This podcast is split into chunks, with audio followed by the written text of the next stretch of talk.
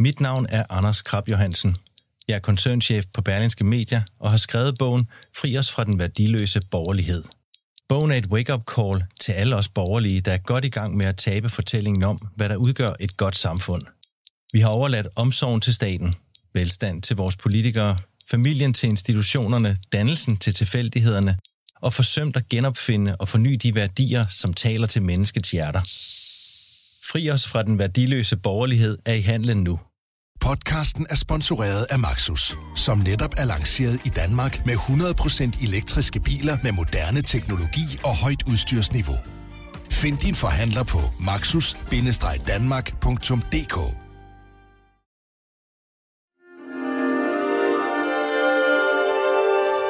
Du lytter til Weekendavisen. Her kommer det næste kapitel med Hassan Preisler. Ja, Simijan. Siger jeg det rigtigt? Simijan? Simijan. Simijan. Ja. Ja. Så det hedder Simi. Ikke... Se mig. Nå, Simijan. Okay, ikke Semi. Ikke halv. Nej, ikke Semi. Nej. Fordi jeg er jo Simijan. Simijan. Og du er jo i den grad Se mig, fordi ja. Du er vært på det mest sete program i dag. Er det ikke sådan aftenshowet? Er det ikke det? Nej, det tror jeg godt, de selv vil sige. Det ved jeg faktisk på. Ikke, hvis jeg skal være ærlig. Hedder det aftenshowet? Det hedder, nej, det hedder God Aften Live. Aften aftenshowet, Live. Det er min konkurrent på Danmarks Radio. Nå, det er rigtigt. Du er på T V to. Det kan være det aftenshowet, der er det mest sete. Mm-hmm. Men øh, vi har faktisk på God Aften Live lige fået tal på, at de, de første kvartal i år, det er selvfølgelig efter jeg begyndte, ja. Der har vi fået sytten procent flere seere, så det er jeg jo utrolig stolt over. Det har ikke noget med mig at gøre, men jeg nævner det bare. Ja, og, og der... Og der er du vært, men, men i et uh, barselsvikariat ja. I virkeligheden, ikke? Det, for Petronal, som er på barsel, ja. Så skulle du være der et par måneder? Ja, jeg skulle bare være der et par okay, måneder. Okay, men, men de måneder er jo gået. Skal du fortsætte? Eller? Ja. Ja, ja, det er planen. Okay. Så ja. Det bliver spændende. Altså som vært på det program? Ja, nå, hvor fedt. Ej, god aften. Ja, god aften. Nej, så, ja, så det var, altså, det var fordi, de, de havde brug for en eller anden, der ligesom kunne træde til med kort varsel, som... Øh, Jeg er vant til at lave fjernsyn, ja. Men øh, det kan jo godt være, at jeg er vant til at lave fjernsyn, men jeg har jo aldrig nogensinde været vært før. Nej. Øhm, så det var jo en ny rolle, øhm, og, og da jeg blev spurgt, tænkte jeg, ja, ja, det vil jeg jo rigtig gerne prøve kræfter af med. Ja. Og, også fordi det er et program, jeg føler, hvor jeg kan være lidt mig selv. Altså forstået på den måde, det er ikke så... Det er ikke som at læse nyheder op, hvor det er meget øh, tilrettelagt ind til mindste detaljer, hvor du læser op, og så er der et kort interview, og så er der næste gæst. Ja. Hvor her, der, er det jo, øh, der, der kan jeg jo vise lidt personlighed. Jeg kan smile, jeg kan grine, jeg kan lave jokes med gæsterne. Øh, og det er jo lange interviews med folk, hvor man ligesom lidt, kommer lidt ind under huden frem for, hvis det bare er halvandet minut. Så da jeg blev spurgt, så tænker jeg, gud, det vil jeg rigtig gerne. Hvis der var noget, jeg gerne ville prøve kræfter af med, så er det jo et program, som er lidt øh, talkshow-agtigt, hvor jeg ligesom kan... Ja, men, men det, og det, det er jo spændende, fordi du har jo sagt, at øh, din fremtid som vært i hvert fald aldrig nogensinde bliver i et nyt kagebagningsprogram, eller i Vild med Dans, eller i Godmorgen Danmark, for den sags skyld. Det? Ja, det har Når du sagt har i B T det? Nej, ja, i to tusind og fjorten femten. Ja, nej, men ja. Det passer meget godt, fordi der var jeg ikke det sted. I to tusind og fjorten, der havde jeg travlt med at... Altså, der, der er der krigszoner og brandpunkter og bomber og jordskælv, skulle jeg til at og sige. Og det var virkelig krigszoner. Altså, ja, ja. Du var jo den, der rejste ud, når der var ja. øh, altså noget virkelig alvorligt på færde, både i Mellemøsten og i... Øh, ja, hvad, hvad hed ikke Pakistan, Pakistan Afghanistan. Afghanistan og, ja. Ja. Ja, ja, og det har jeg jo gjort i så mange år. Det var ja. Der, det hele startede. Så jo, så det, det er sjovt, du læser det citat op, for det husker jeg jo ikke, men jeg kunne godt forestille mig, at jeg har... sagt, at det kan jeg selv ikke forestille mig, jeg skal lave, fordi jeg, jeg tror for mig handler det også om at følge hjertet og være passioneret omkring det, jeg laver. Og, øh, og det var det, jeg virkelig brændte for dengang. Ja. Øh, I dag brænder jeg stadigvæk for at fortælle historier, og jeg planlægger lige nu, og jeg snart skal til Afghanistan, der er en krig lige nu, ja. Som skal afsluttes i godseøjne. Vi har en Taliban, der er ved at måske komme tilbage til magten, og koalitionsstyrker, der trækker sig ud, og angsten for en borgerkrig. Så, det er en så du vil simpelthen derud igen? Ja, ja, ja. ja. Jeg, er på, jeg er ved at planlægge en rejse. Okay, men det er jo ret interessant, fordi det, det er jo som om, der ligesom er et dilemma i det her. Ikke? Fordi herhjemme er der jo nu nogle muligheder for dig rent jobmæssigt, for at du kan have et, et trygt job. Ikke? Mm. Øh, endda et øh, profileret, attraktivt, trygt job, som vært på God Aften Live. Ikke? Og så Og så samtidig så er der jo det der med den utryghed og den farlige verden og sådan noget, som du jo har ligget og bokset med gennem alle årene, ikke? Fordi du kalder det selv et fix, altså noget, du er afhængig af, noget, du bliver nødt til at opsøge. Og samtidig så er det jo, ved du også, både besværligt og farligt, og materiale for øh, stof for store konflikter, også i dit parforhold. Mm. Ikke? Men det er jo, fordi jeg er lidt halvskør. Jamen, hvad, hvad er det, du skal have derude, tror du? Jamen, det, du, lyder som, du lyder som en mand, der også stiller det samme spørgsmål. Gør han det? Prøv at høre, han siger... Jeg, jeg siger Din mand, jeg har, er, min mand hedder er Allan, ja. Og er far til jeres to børn, Adam og Daniel. Ja, det, det regner vi i hvert fald med. Ja. Adam på seks og Daniel på to. Daniel er lige fyldt tre år. Nej, nej, men det er klart, altså, du, altså med det her uh, God Aften Live job, så, det, så lige pludselig så har jeg et vagtskema. Det har jeg ikke haft i femten år. Jeg ved, hvornår jeg skal på arbejde. Øh, og jeg kan huske, at sådan en dag siger til Adam, det er jo fuldstændig vanvittigt, at man har et vagtskema. Det kan jeg slet ikke finde ud af. Altså det der, men så ved jeg, hvornår. Så han, og ved du hvad, det er rigtig rart for os andre. Og for os andre, der mener der han... Der mener han familien. Det er rigtig ja. Rart for din familie, at vi ved, hvornår du skal på arbejde, og hvornår du har fri. Fordi, så siger jeg, ja, men før i tiden, det er jo ikke, fordi jeg, jeg, jeg løb rundt hele tiden. Det, så rejste jeg, og så var jeg jo meget hjemme, sagde ja. Men det var jo sådan noget med, at du lige pludselig kunne komme. Om to timer skal jeg flyve til Afghanistan. Ja. Og så stod jeg med...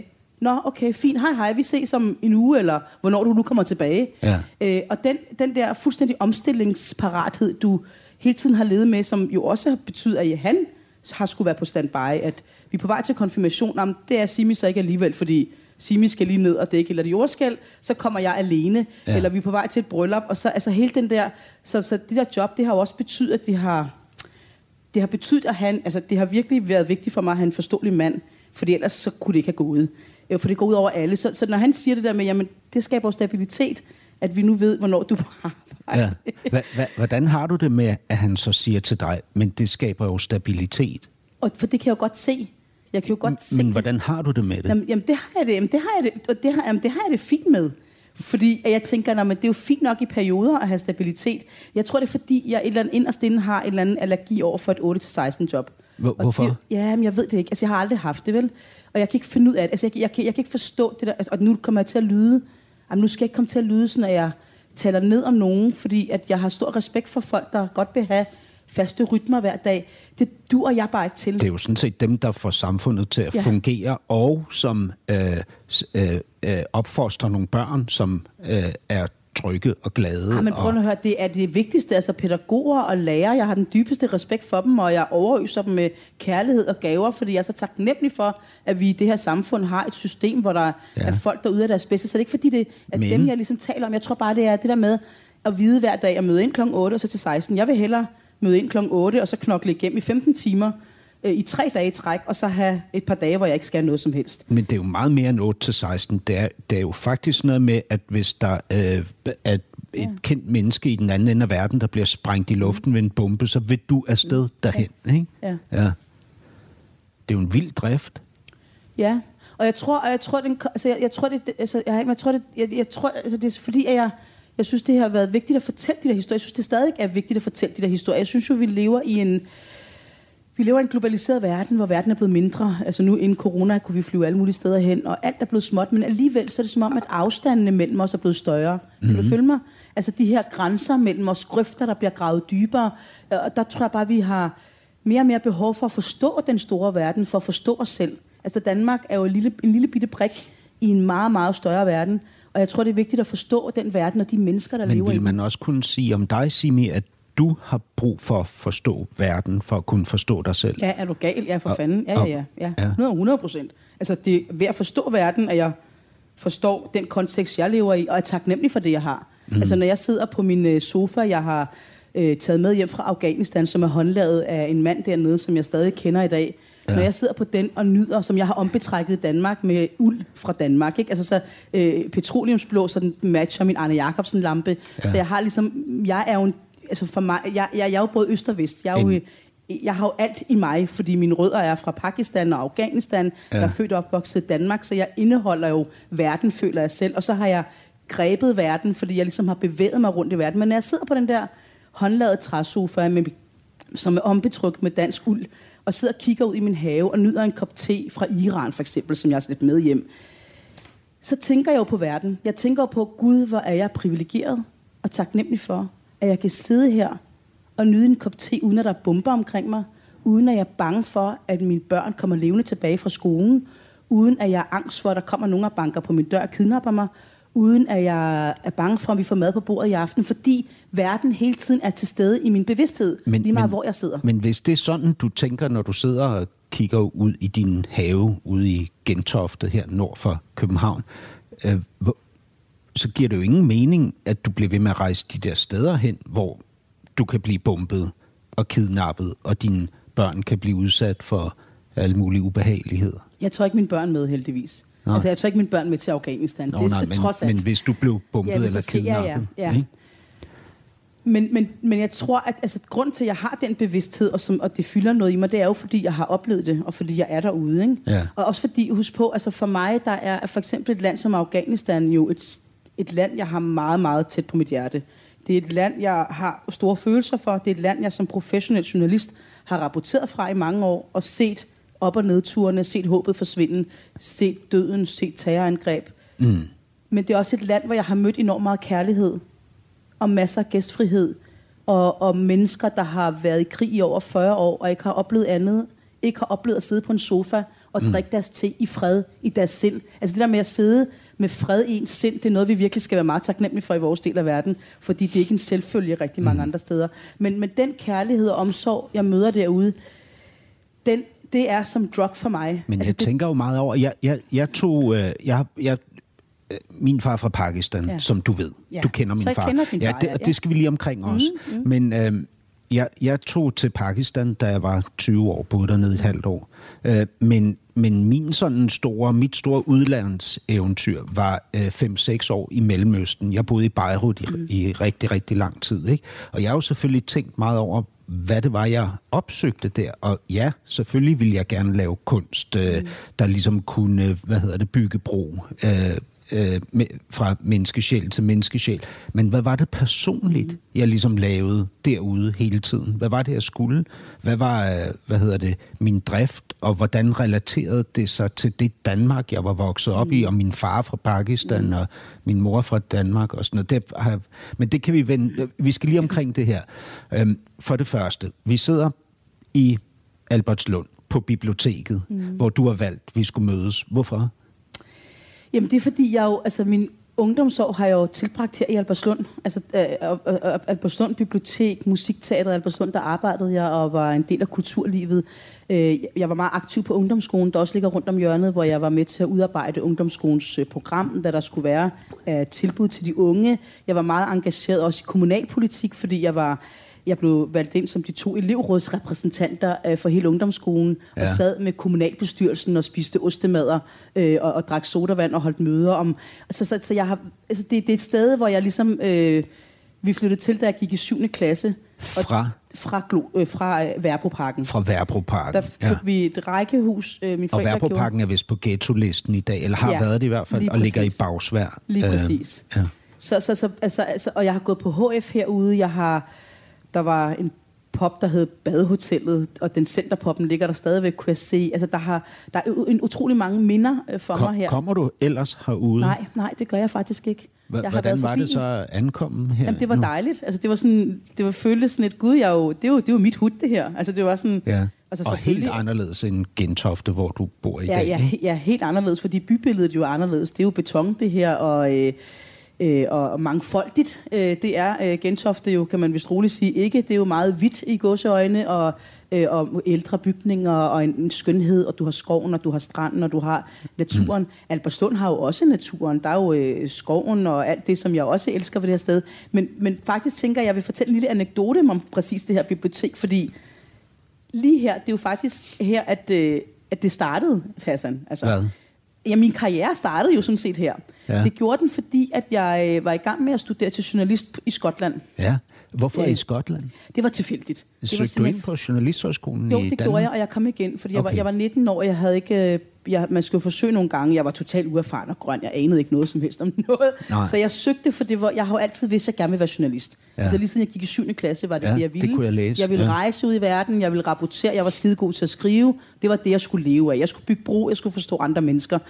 Øh, men så kom jeg ikke ind på journalisterskolen, og så ja, og det forså mig selv. Ja. Og det vil jeg rigtig gerne vende tilbage til, ja, fordi det, det, der er jo en fuldstændig grund til, har jeg fundet ud af, hvorfor at det der Afghanistan og Mellemøsten hele tiden har trukket i mig. Ja. Det var jo, fordi det var en rejse ind i mig selv. Ja. Men for lige sådan at afslutte det der med, med Albertslund. Øhm, og så endte jeg så i... Jeg, jeg tog min journalistuddannelse i Skotland tilfældigvis, fordi jeg var derovre. Jeg havde fået et job som callcenter og medarbejder, fordi jeg gerne ville ud og rejse. Jeg har altid haft den der udlængsel. Jeg vil rejse. Jeg vil ud og udforske verden. Så mens jeg er i Skotland, så søger jeg sig ind på en uddannelse derovre. Ja. Og ender så med at bo der i fire år. Jeg tager min bachelorgrad i Skotland.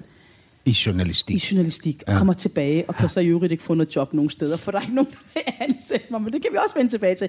Men mens jeg studerer i Skotland, sommeren to tusind og et, altså få måneder før ellevte september sker, der sidder jeg her på biblioteket. Ja. Jeg har fået et sommerferiejob på Albertslund Posten, som er en lokalavis her i Albertslund. Der skulle jeg være i nogle uger og arbejde, og jeg var jo helt op at ringe. Det var jo simpelthen en drøm, jeg havde fået opfyldt, ikke? Jeg skrev for Albertslund Posten. Jeg var rundt og lavede portrætter af folk og skrev historier, og var, jeg synes, det var det vildeste, ikke? Og jeg fik lidt penge for det oveni. En virkelig lortig løn, men jeg fik penge for det. Og så en dag, så tager jeg op her på biblioteket, for jeg elsker det her bibliotek, fordi jeg har brugt mange timer på det her bibliotek. Jeg har altid elsket at læse og fordybe mig, og der har altid været en ro her. Og så møder jeg en eller anden pige, der hedder Aisha. Og vi falder i snak, jeg kender hende overhovedet ikke. Aishas familie kommer fra Makedonien. Aisha fortæller mig, at hun er bekymret for sin familie, fordi der er optakt til borgerkrig. Og så spidser unge Simi ører, fordi Simi har selvfølgelig hørt i nyhederne, der er optakt til borgerkrig i Makedonien. Og Aisha siger, jeg vil så gerne besøge min familie, men jeg ved ikke, om jeg tør. To dage efter sidder Simijan og Aisha i et fly på vej til Skopje i Makedonien. Mm. Og jeg kan huske, min mor hun sagde, hvad laver du? Er du sindssyg? Du, du må ikke rejse dig ned. Ja. Og så sagde jeg, mor, jeg er fyldt atten år, du bestemmer ikke over mig. Og det var, fordi det var et eventyr. Jeg blev nysgerrig. Jeg tænkte, jeg tager selvfølgelig med hende derned for at se, hvad er det, der foregår. Og mens jeg så er dernede, så kontaktede jeg en avis i Danmark, et dagblad. Og de var sådan et, hvem er du? Jamen, jeg vil gerne skrive nogle artikler. Jeg render rundt her i Skopje og, og møder folk. Og så gik jeg rundt og lavede historier og interviewede folk. Jeg var oppe i bjergene, med, hvor jeg skulle have øh, sådan noget bind for øjnene, da vi skulle derop, hvor jeg mødte bevæbnet oprører. Øh, med, altså, altså, hvor jeg tænkte, hvad laver jeg her? Og jeg interviewede dem, og jeg blev sådan helt, åh, oh, okay, så skulle jeg fortælle om oprørerne, hvorfor de kæmper mod hæren, og så skulle jeg, så lavede jeg alle mulige historier derfra, og jeg, og jeg mødte nogle korrespondenter fra forskellige lande, som jeg så rapporteret, og jeg tænkte, det her, ja. det er lige præcis det, jeg skal. Hva, hva, den, ja, den oplevelse, eller det, der gør, at du konkluderer, det her, det er lige præcis det, jeg skal. Hvad er det for en følelse, eller en, hvad, hvad er det ligesom, der mm. er fundamentet for, at du kan sige sådan som atten-årig? Hvorfor sagde du ikke, det her, det er sgu for, ja. det er for knaldet? Jeg vil hjem og have et job på, på... Og jeg tror, det var der, jeg også fandt ud af, at skal, jeg skal ikke være damebladsjournalist. Jeg skal ikke, være, jeg skal ikke arbejde på Albertslund Posten. Det er jo det her, jeg gerne vil. Det er det her, jeg brænder for. Og hvorfor? Det er et rigtig godt spørgsmål, fordi hvad var oplevelsen? Jeg var så ung. Jamen, jeg tror, oplevelsen var kigget. Oplevelsen var det der med at stå et sted, hvor der det ulmede under overfladen. Ikke? Fordi det, jeg beskrev i mine artikler, var jo netop... Det her, det kunne lige så godt være Paris eller London. Ja. Folk er på McDonald's og spiser. Men, men Paris og London interesserer dig jo ikke. Nej, nej, nej, nej, fordi der er jo ikke en konflikt, eller det kan man så sige, det er der også kommet på andre måder i dag. Men, men der var det sådan mere at beskrive det der med, jeg tror, det jeg blev fascineret af, det var at beskrive øh, hverdagslivet, som så helt normalt ud på overfladen, men under overfladen, så ulmede det, og folk havde en angst og frygt for, at det her, det udvikler sig til en borgerkrig. Jeg mødte almindelige mennesker, unge mennesker på min egen alder, jeg mødte familie, øh, familier, og, og, og, og pludselig synes jeg, det var enormt interessant at fortælle den der menneskehistorie med, hvordan er det at være i et land, hvor der lige pludselig er optakt til noget, som er ude af din kontrol. Mm. Altså det der med, når vi mennesker mister vores kontrol, hvordan bevæger man sig så i det? Hvad er det så for nogle ting, der lige pludselig kommer til overfladen? Og så de der oprør, det var jeg jo helt op at ringe over. Men det tror var jo fedt. Du, tror du, det her hænger sammen med, at du, din farfar er afghaner? Ja. Er det rigtigt? Ja. Øh, din, men ud over det, så er begge dine forældre fra Pakistan, ja. Ja. Ikke, kan man sige. Ja, og kom til øhm, Danmark, og så er jeg født her, ikke? Og så er du født her. Øhm, så din relation til Afghanistan er jo, kan man sige, perifær. Mere end til Pakistan i hvert fald. Jamen, jeg har jo altid, altså når folk spørger, hvor jeg, hvor jeg kommer fra, så ja. kommer jeg jo fra Værebroparken, siger jeg. Ikke? Jeg kommer ja. fra Bagsvær, ja. jeg kommer fra Albertslund. Ja. Når de så mener, og hvor kommer dine rødder fra? Det er jo et ja, andet spørgsmål. Ja. Det er jo to vidt forskellige ting i mit ja. hoved. Mine rødder kommer fra Pakistan, det har jeg jo altid sagt. Ja. Ikke Afghanistan. Aldrig vel? nogensinde, Nej. Men det indtil jeg kom til Afghanistan. Altså, Jamen jeg... så det, jeg tænker, det er den der, hvad hedder det, tiltrækning mod ja. krigen. Altså mod, mod det, det ultimative drama, altså den tilstand af uro og mm. øh, farlighed og sådan noget, hvor den kom, kommer den for, for, til dig, fordi din far er fra Afghanistan, Slet eller ikke. fordi du er vokset op i en krigszone i din familie jeg som barn? Op, jamen, jamen, det er jo lige præcis der kernen ligger. Det er jo ja. fordi, jeg voksede op i en krigszone som barn.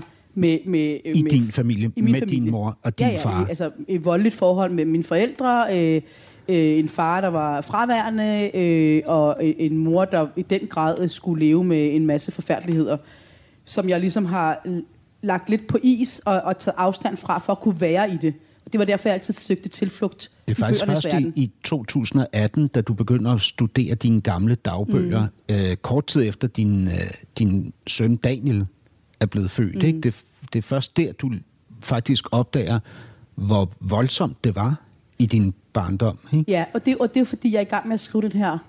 Jeg tør ikke engang at nævne den her bog, for nu har jeg været i gang med den i fem år. Men en det er jo fordi, det, bog om det, din mor. En bog om min mor, ja. men som jo så er blevet til en bog om min familie, ja. som så er blevet til en bog om mit forhold til min far, ja. øh, og tilgive, og se fortiden i øjnene, og se, netop spørge mig selv, hvad er det, der... Hvad er det, der, der tiltrækker mig ved de krigszoner? Ja. Hvorfor er det, jeg har den der... udlængsen, hvorfor er det, jeg har den der rastløshed i min krop, som er så, øh, så vanvittig, at jeg ikke kan sætte ord på det, men, men, men prøv at høre, når jeg tager til Afghanistan, så føler jeg mig jo, jeg føler mig jo hjemme på en eller anden måde. Det er jo det, der er så mærkeligt. I, For, det, i det ustabile. Ja. Og det farlige. Ja. ja. Men, jeg men, bliver ikke bange. Men Simi, der, du voksede op i Værebroparken, ja. hvor jeg også boede nogle år, mm. efter vi kom til ja. Danmark fra Berlin. Og min far var ansat på den skole, hvor både du og jeg gik, som hedder Værebro Skole, ikke? Ja. Som i hvert fald dengang var en fuldstændig formidabel øh, Prøv at høre, det er skole. verdens bedste skole, jeg har gået på. Jeg skylder den skole alt. Altså, Jamen, det fundament, jeg, jeg står på, på i dag. Det ja. fundament, jeg står så skridsikkert på i dag, det er takket være Værebro Skolen. Jeg havde verdens bedste lærer, jeg havde verdens bedste skole, bedste elever. Vi ses stadigvæk den dag ja. i dag. Min lærer var med til min fyrre års fødselsdag. Jeg gik også i en fantastisk altså, klasse. Ja. Den skole har, har betydet... De, prøv at høre, de, de, de skabte robuste børn dengang. Det var ja. det, der var, var deres mål. Vi spillede teater hvert år. Og der var nogle forældre, der syntes, at det var noget pjat, og mine børn skal ikke gå her, hvor de spiller teater. Det er useriøst. Men prøv at høre, livet handler ikke kun om at kunne lægge to og to sammen mm. og stave rigtigt. Det handler også om at ture og stå på en scene foran to hundrede mennesker. Det der selvværd, altså det er mm. det, vi hele tiden taler om. Selvværd, selvværd. Og det er det, jeg fik på Værebroskolen, og det er jeg... Prøv at høre. Da jeg mødte min teaterlærer her for et par år siden... Hvem var det? Det var en, der hed Pia. Pia Bornemann. Ja, selvfølgelig. Ja. Pia. Altså ja. selvfølgelig. Ja. Øh, som jo også havde øh, Gevenda, ikke? Hvor jo. masser af Gevenda skuespillere er blevet... teaterforening, ja. som lå i Gladsaxe Kommune. Lige præcis, som har ja. udklækket rigtig mange øh, dygtige skuespillere. Ja. Blandt andet Mille Dinesen har jo gået der, ikke? Ja, og Hassan Preisler gik Nej, i Gevenda. Ja, ja, gik også Jamen, i Gevenda. Altså, ja. Det er det, jeg mener. Og vi havde jo, og da jeg mødte Pia her, det var mange år efter, altså jeg havde ikke set hende, siden jeg gik i skole, det første, hun sagde, Esmeralda, sagde hun, ikke? Og det var fordi, da vi spillede Klokkeren for Notre Dame, da jeg gik i niende klasse, der spillede jeg jo Esmeralda. Ja. Og hvorfor fik jeg rollen som Esmeralda? Det var der en grund til, fandt jeg ud af. Det var fordi, det var efter min forældres skilsmisse, hvor de kunne se, at Simi havde brug for at blive boostet, ja. Simi havde brug for at Øh, og vise noget, øh, og sådan med alt det kaos, der havde været i mit privatliv, så fik jeg en hovedrolle. Ja. Altså, og det er jo sådan noget, de som lærer har siddet der, eller nu har Hassan brug for det, eller nu har ja. David brug for det. Og det er jo den måde, de byggede os op på, og ja. ved du hvad, det er simpelthen, det, altså jeg synes simpelthen, det er så, det, det, det kan jeg ikke give tilbage på nogen måde, fordi Nej. det er så stort, og det er derfor tilbage til jeg, det der med, jeg synes, at lærer har så stor betydning. Altså, jeg havde jo også en lærer derude, Charlotte, ja. som var min klasselærer, ja. ikke, som reddede min røv. Ja. Altså, uden hende, så ved jeg simpelthen ikke, hvilken retning det ja. ville have gået. Altså, hun, hun holdt hånden under mig og over mig, ikke? Og samtidig var der jo krav. Altså, man skulle lære at opføre sig ordentligt, ja. ikke? Og det skulle gå stærkt, ja. altså... Øhm, men det er jo derfor, jeg siger, det men, der med lærere, sige, de, har så... bare en, altså, de har den vigtigste funktion i vores samfund. Ja. Lærere og pædagoger, det er noget, vi fuldstændig undervurderer. Altså, jeg, jeg, jeg, prøv at høre, det, de, med, de er med til at da, i den grad danne vores fremtid, altså vores børn. Men, men prøv at høre, så, så, så bor du så der i en lejlighed i, mm. det her, i mm. den her ghetto, og går på Værebro Skole, hvor din klasselærer er formidabel, og du mm. er meget glad for at være, men hjemmet er et helvede. Mm. Hvordan... Hvordan var det for dig i de år der? Mm, jamen, hva, altså, hva, hvad var det, der ligesom udspillede sig? Jamen, der udspillede sig jo, der udspillede sig jo råben og skrigen og, og vold i hjemmet, men det interessante altså, er jo... Altså, din far slog? Ja, ja, ja, min far slog min mor. Det og gjorde han i mange år. Slog han også dig? Nej, det gjorde han ikke. Nej, det okay. gjorde han heller ikke. Og heller ikke din yngre søster? Min ene søster. Han slog din ene ja, søster? Men ikke okay. mig. Okay. Men vi det var så fire du. Søstre. Ja. Ja, du er den ældste af fire. Ja, jeg er den ældste af fire, og det interessante er jo, at det foregik jo i mit hjem, at jeg har lavet blackouts. Ja. Øh, og hvad, hvad betyder det? Det betyder, at jeg, jeg ikke husker de der ting. Altså, jeg, jeg, kan ikke, jeg kan ikke huske, jeg kan huske stemninger, jeg kan fremkalde stemninger, anspændthed og, og, og nogle ord i luften, men jeg kan ikke huske scenerne. Og mine yngre søstre kan huske det. Altså, de kan huske ting, hvor jeg har været der, hvor jeg ligesom har trukket mig ud af det. Og det har jeg jo selvfølgelig, jeg har jo været i terapi, også i forbindelse med den her åndssvage bog, som jeg, hvor jeg graver alt op. Ja. Og der siger terapeuten jo til mig, at det hedder jo, det, det er jo, det hedder jo, at man, altså man, det er jo en blokering, fordi ja. At det er en måde at overleve på. Ja. Øh, altså hun sagde til mig, du har jo været i krig, siden du var et par år gammel. Ja. Så det er derfor, jeg måske færdes meget fint i kaos og, og konflikter omkring mig. Øh, men også, hvor jeg ligesom kan lægge det fremme, altså hvor jeg ligesom har blokeret for det. Ja. Fordi jeg tror, at hvis ikke jeg havde haft den evne, øh, så tror jeg, det kunne have ødelagt mig. Altså, så tror jeg simpelthen, at jeg måske i dag ikke altså, har været, hvor jeg var barn, i dag. Ja, som dengang. Barn. Ja. Men er det den samme evne, du så bruger, når du står på et hotel eller på et hospital i Pakistan, som du er gået ind på mm. lige efter Benazir Bhutto er blevet sprunget i luften, og der ligger mm. øh, øh, mennesker, hvis lemmer er revet af og sådan noget. Er det den samme evne, du så bruger derinde? Altså, du lukker ned, eller? Ja, måske. Nu du siger det. Det kan godt være. Bortset fra det så rører mig, det kommer altid til mig nogle dage efter. Når jeg står i situationen, ja. Der har jeg også nogle gange svært ved at holde tårerne tilbage, fordi det er, altså, det, altså vi taler om mennesker, vi taler om forfærdeligheder, og som interview mennesker, der har oplevet forfærdeligheder, eller lige har mistet et barn. Øhm, men der synes jeg, det nogle gange så bliver det sådan, at så har jeg travlt, for eksempel da Benazir Bhutto øh, øh, blev dræbt i Karachi, der var jeg på hospitalet efterfølgende, der stod jeg jo talte lignende af de mennesker, der var der. Altså jeg stod øh, bogstaveligt forstander, gik ind og talte den, og nu ligger der tyve lig, nu ligger der tredive lig. Og det var jo som at være en filmkulisse. Det var ja. Simpelthen så surrealistisk og mærkeligt, og der, det væltede ind med såret, og det var jeg, var, jeg var bare på, og jeg var alene dernede, og jeg knoklede bare døgnet rundt, fordi vi havde fireogtyve timers nyheder på T V to, og jeg sov få timer, og så var jeg på hospitalet igen dagen efter.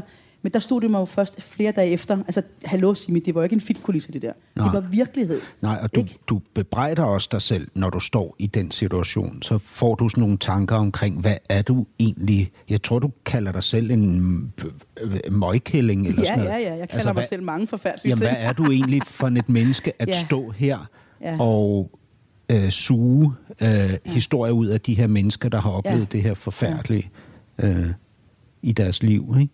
Ja, fordi jeg spørger mig selv, og det har jeg gjort mange gange, og især da jeg var nede og dække jordskælvet i Pakistan øh, i to tusind og fem, da jeg bare selv tog derned. Øh, jeg, altså, jeg var færdiguddannet, men jeg kunne ikke få job nogle steder, og så skete der det her jordskælv, og der tror jeg simpelthen igen, så er vi tilbage til det der med rødderne.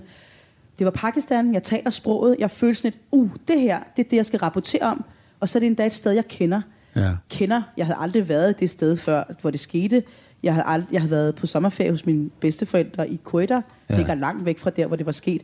Men jeg rejste jo derned selv, og jeg rapporterede, og der fik jeg for første gang, og det var jo inden, altså det var jo to tusind og fem, to år efter, to år efter jeg havde fået min drømmeuddannelse. Ja. Det var første gang, hvor jeg stod og tænkte, hvad fanden er det, jeg har gang i? Hvorfor er det, jeg har drømt om at blive journalist? Ja. Hvorfor blev jeg ikke læge? Så kunne jeg have hjulpet de her mennesker. Ja. Hvorfor er jeg ikke sygeplejerske? Så kunne jeg have gjort noget. Hvorfor er jeg ikke nødhjælpsarbejder? Så kunne jeg have givet dem noget vand at drikke. Jeg står her som en eller anden dum journalist og svælger i deres elendighed mm. og skriver noter ned og skriver en artikel om folk, at folk har mistet deres hjem og deres familiemedlemmer. Det giver jo ikke nogen mening. Altså det var virkelig sådan en mm. følelse af, nå, er det det her, jeg altid har drømt om? Det giver jo ikke mening. Øh, og det var virkelig noget, jeg også skulle bearbejde i, i lang tid hos en psykolog, fordi jeg var helt ødelagt efter det jordskælv. Jeg, altså, jeg var ung og grøn, og jeg var bare taget afsted. Når jeg ser på det i dag, tænker jeg, du er jo rablende skør, at du overhovedet gjorde. Altså, hvor, hvorfor har du udsat dig selv for mm. så mange sindssyge ting? Du, altså, jeg, jeg var helt, og så kom jeg tilbage og var helt ødelagt over. Altså, også fordi jeg tror, at det, der skete jord, ved jordskælvet, var jo, at det var et land, hvor jeg forstod sproget, som sagt. Det vil sige, at jeg fik alle nuancerne med. Mm. Jeg havde ikke en tolk. Nogle gange er en tolk jo sådan en rigtig god, god, godt filter at have imellem sig. Men når du forstår sproget, og du forstår nuancerne, og du går rundt der i det der jordskælvsområde, hvor alt er ødelagt, og børnene har tomme blikke, og kvinderne græder, og du hører de der skrig om hjælp, og du hører de der ord, der bliver sagt, og de der, man beder til Gud, og åh nej, mit barn overlever ikke. Du får det hele med. Mm. Og det gik simpelthen dybt ind i mine blodårer og mit system, så jeg var jo helt ødelagt, da jeg kom tilbage, fordi de hjemsøgte mig jo i lang tid. Også den der følelse af, jamen jeg gjorde jo ikke noget. Mm. Men ej, nu bliver jeg faktisk lidt rørt. Mm. Ja. Øhm, og det gør jeg, fordi at øhm, det der jordskælv var rigtig vigtigt for mig. Fordi det lærte mig utrolig meget om. Men hvad, hvad, hvad er det lige i ja, situationen, du bliver påvirket af? Er det... Bliver, jamen det er fordi, det var så forfærdeligt. Og fordi jeg spørger mig selv, hvorfor fanden jeg var så skør at, at, at gøre det. Fordi at jeg var så ung, men... Og, for, og fordi at det var mennesker, der havde mistet, det har jeg men, jo... Men jeg sidder jo og tænker, altså, ud over at, jeg, at ja. det er forfærdeligt ja. med jordskælv og sådan noget, så, så tænker jeg jo også, at jeg synes, det var altså både synd for Simi, atten år, som føler sig øh, drevet til at rejse ud i krig, men ja. også Simi, som vokser op ude i Værebroparken, mm. i, i den der krigszone, i den fireværelses lejlighed, ah. ikke? Jamen, jeg, ja, men, jeg, det, men det er fordi, jeg synes ikke, det er synd for mig. Hvorfor ikke? Nå, fordi det er jo ikke mig, det handler om. Det er jo for folket, jeg fortæller om, det handler om. Altså, jamen, det er jo, dit liv. Ja, ja, det er mit liv, men jeg dit fortæller om deres om liv. Dig? Ja, jamen, det er rigtigt. Det handler om mig, men jeg fortæller om andres liv. Så ja. handler det jo ikke om mig. Mm. Der skal jeg jo tilsidesætte mig selv. Jeg men... skal jo ikke sidde og blive rørt under et jordskælv. Jo, det skal jeg selvfølgelig som menneske. Ja. Men som journalist, så skal jeg fortælle de menneskers historier, jeg møder. Men jeg kan huske, at min redaktør reagerede på det. Altså min redaktør, fordi jeg, var jo, jeg havde ikke et arbejde, så jeg havde ringet til Politiken, og jeg endte med at skrive nogle artikler for dem. Og jeg kan huske, at han var simpelthen så ops, han ringede til mig. Jeg havde sådan en satellittelefon, fordi, og den havde jeg lånt af en norsk journalist. Altså jeg var simpelthen så... Jeg anede ingenting, jeg var bare taget derned. Mm. Jeg vidste ikke, hvordan man gjorde. Og den norske journalist sagde, vi skal huske at have... Han, jeg fik liftet dem op til jordskælvsområdet. Han købte mm. kiks og bananer, og jeg var sådan lidt, hvorfor det? Så overlever vi, hvis ikke vi kan få mad. Nå, gud, okay. Men, men ham, redaktøren for Politiken, han re- sagde jo til mig allerede efter min første artikel. Men det er jo også helt vildt, Simi. Altså, du det, rejser det, til Skopje som sytten-atten-årig, og så til et jordskælv i Pakistan efterfølgende. Ikke? Ja, og, og der, der da... har jeg så været fireogtyve, det var to tusind og fem, ikke? Så der har jeg trods alt været... Og siden da har du siddet og jo... Altså, jeg tror, det ene til det andet. Der vidste jeg jo ikke, det var startskud til, at jeg bare ville... Rejse fra krigszone ja. til krigszone ja. til krigszone til krigszone. Og jordskælv og, og jordskæld. oversvømmelser og... Ja. Altså aldrig rejse hen et sted, hvor man tager hen, fordi der er rart, og fordi tingene fungerer, og der er fred. Altså, det er jo også derfor, at øh, jobbet i God Aften Live føles ikke som et job. hvad, hvad føles det, det som? Nej, men altså det... Jeg, jeg, jeg prøver at jeg arbejder inde i Tivoli. Det er det mest hyggeligste sted, der er i hele København. Kontrasten kan ikke være vildere fra det, jeg er vant til. Jeg, jeg kommer ind, og der er studie, og der er søde mennesker. Jeg får lagt make-up. Øh, jeg, jeg, jeg, jeg taler med alt fra ministre til almindelige mennesker, der er bekymret for deres arbejde, hverdagsting. Øh, og jeg tænker, nå, altså sådan kan man også have et arbejde. Altså, Gud, man kan have et arbejde, hvor man bare møder ind i Tivoli. Og det er ikke for ligesom at tale det ned. Det er bare for at sige... at det har været en totalt stor mental omstilling for mig, at man også kan have et arbejde, hvor det ikke behøver at være død. Jeg ved godt, det lyder skørt. Da, da din søn Adam er ja. øh, blevet født, ikke? Ja. Øh, og er et år, tror jeg, ja. øh, der siger du i, den, i et interview, at, øh, at han skal ikke på charterferie til Tenerife ja. eller et andet ja. rart, hyggeligt, varmt sted. Han skal ud og opleve... Børn, der sulter, ja. siger du. Ja, men det har jeg jo så gjort. Vi har, vi har været på ferie og sådan nogle steder, ikke? Og så det er, fordi I... børn elsker swimmingpools og sådan noget, ikke? Så I har slået jer ned i Gentofte. Du har taget job på God Aften Live, ja. og du har været på charterferie. Kan du se det for dig, Hassan? Dine drenge. Det er en D-route, det her. Jeg synes, det er, hvad hedder det, fantastisk. Jeg, jeg tror, det er, jeg tror, at øhm, det er vigtigt. Det er enormt, altså nu talte jeg med Adam her forleden dag. Vi taler meget om verden. Adam, din ældste min søn, søn på, på seks år. år. Ja. Øh, og, og jeg viser ham billeder fra, når jeg har været at rejse, fra f.eks. Afghanistan, så viser jeg ham billeder fra et børnehjem. Jeg fortæller ham selvfølgelig ikke, at alle børnene har mistet deres forældre, men vi taler om, at børnene godt kan lide at spille fodbold, og så, så, for, for, så siger han, mor, må jeg tage med dig til Afghanistan næste gang? Ja. Så jeg vil da en eller anden dag, skat, så kan du tage med mig derned, og vi ser jo ikke nyhederne derhjemme. Altså, han skal jo ikke se, når mor er nogen steder hen. Nu kan han se, når mor er i Tivoli, og så tror han, mor arbejder i rutsjebanen hver dag, og synes, det er fedt, ikke? Og lad ham endelig blive i den der. Øh, men, men jeg har, jeg vil jo gerne have Adam med nogle af de der steder, og vi taler om det der med, Der er børn i verden, der ikke har så meget tøjskat, og de får måske ikke lige mad, så man skal være taknemmelig. Jeg prøver ligesom at få de der ting ind i ham. Og så sagde han til mig forleden dag, da vi sad ude i haven: mor, når jeg bliver stor, så vil jeg redde hele verden. Jeg vil redde alle, de, alle, de, alle menneskerne derude. Ja, og så men det jeg... kan jo betyde, at han som atten-årig tager til Skopje, eller som nitten-årig tager til et massivt jordskælv i Pakistan. Jamen det kan jeg så fortælle dig, det får han ikke lov til. Det får han ikke lov til. Nej, er du sindssygt, det får han ikke lov til. Han skal nemlig ikke, han skal bare have et job på, på et bibliotek i Varde, så bliver mor glad. I Varde? Et ja. Eller andet trygt sted. Ja. Han behøver ikke at tage et muligt sted hen. Og det er faktisk der, jeg bliver sådan lidt, åh oh, nej, er jeg ved at plante nogle frø, så han også vil ud og opleve verden. Og selvfølgelig skal han det, fordi man skal ud og opleve verden, men jeg, jeg er jo også en bekymret mor. Ja. Altså det der med at blive mor, det er jo også, at man får en bekymring med, det ved du selv, Hassan, du er ja. lige blevet far igen, ikke? Jeg er nemlig lige blevet far. Ja. For fjorten dage siden, ja, ikke? Og præcis. Du har også en datter i forvejen. Ja. Ja. Den der pakke, man får, når man bliver mor eller far, det, det er jo ret overvældende. Ja. Og den der bekymring, der bare sætter sig i ens krop, ikke? Åh oh, nej, men har jeg min søn det godt, ikke? Jeg, altså, jeg, jeg har også rejst, men, men jo ikke altså, til steder hen, der var lige så farlige, som du har. Men jeg har ikke lyst til min... Øh, datter skal blive tiltrukket, hun er ti år nu, blive tiltrukket af at rejse til Beirut, for eksempel. Nej, det kan jeg godt forstå, jeg kan sagtens følge dig. Og jeg har heller ikke lyst til, at hun hverken skal arbejde med, med, jeg har ikke lyst til, hun skal arbejde med kunst eller medier heller. Jeg vil have, at hun skal have et, et ja. stille og roligt job. Jamen, det er derfor, at bibliotekar i Varde, altså ja. alt er godt, ikke? Ja. Det behøver sikkert at være så... Men, men tilbage til Værebroparken. ja. øhm, hvordan, øh, øh, øh, du nævnte så, at dine forældre bliver skilt. Ja, de bliver, de bliver skilt, da vi flytter til, til, herud til. Til Vestegnen. Ja. Hvorfor er det sådan en ulykkelig begivenhed, når nu din far er så tarvelig, som han er? Eller ubehagelig, eller voldsom? Ja, ja men det var, både, nej, men det var lykke og ulykke. Øh, fordi det var en ulykkelig begivenhed, fordi jeg var så bange for, hvad alle folk ville sige. Det var en af de allerførste skilsmisser blandt pakistanere i Danmark. Det er jo mm. meget utraditionelt. Min mor gik jo imod alle, alle normerne og alle traditionerne og... De fleste i det pakistanske miljø vendte hende i ryggen. Altså hun blev fuldstændig stigmatiseret, øh, fordi hun har gjort det, man ikke måtte gøre. Og det var jeg jo vildt stolt over. Jeg synes, min mor er altså, dengang, så sej. Ja, dengang. Var du stolt over det? Ja, jeg er så stolt over. Hvorfor påvirkede skilsmissen dig så hårdt? Jamen det gjorde den jo, fordi min far vendte mig ryggen. Din far forlod ja. familien. Han, han ville ikke af... have forældremyndigheden over os fire børn. Han ville faktisk ikke have noget med at gøre længere. Ja. Og det, altså han var vred. Han var så han vred. Var vred over, at min mor havde... udstillede ham for hele verden. Han var vred over, at hun havde øh, øh, vist, at det ikke gik godt, fordi det må man jo ikke vise i det miljø. Alt der er jo et glansbillede. Han, ja. han, var, han var vred over, at han havde tabt æren foran alle mennesker. Og så den vrede kom jo så frem, i, frem på den måde, at han sagde, jeg vil ikke have noget med børnene at gøre. I femten år? I femten år. Havde du ikke noget Ingen med kontakt. Din far at nej, gøre? Nej. Det er først i to tusind og ni, mm. mens du kører rundt i en bil Pakistan, i Afghanistan, i Afghanistan ja. at han ringer ja. til dig. Ja. Og så ses I så, da ja. du kommer tilbage. Ja.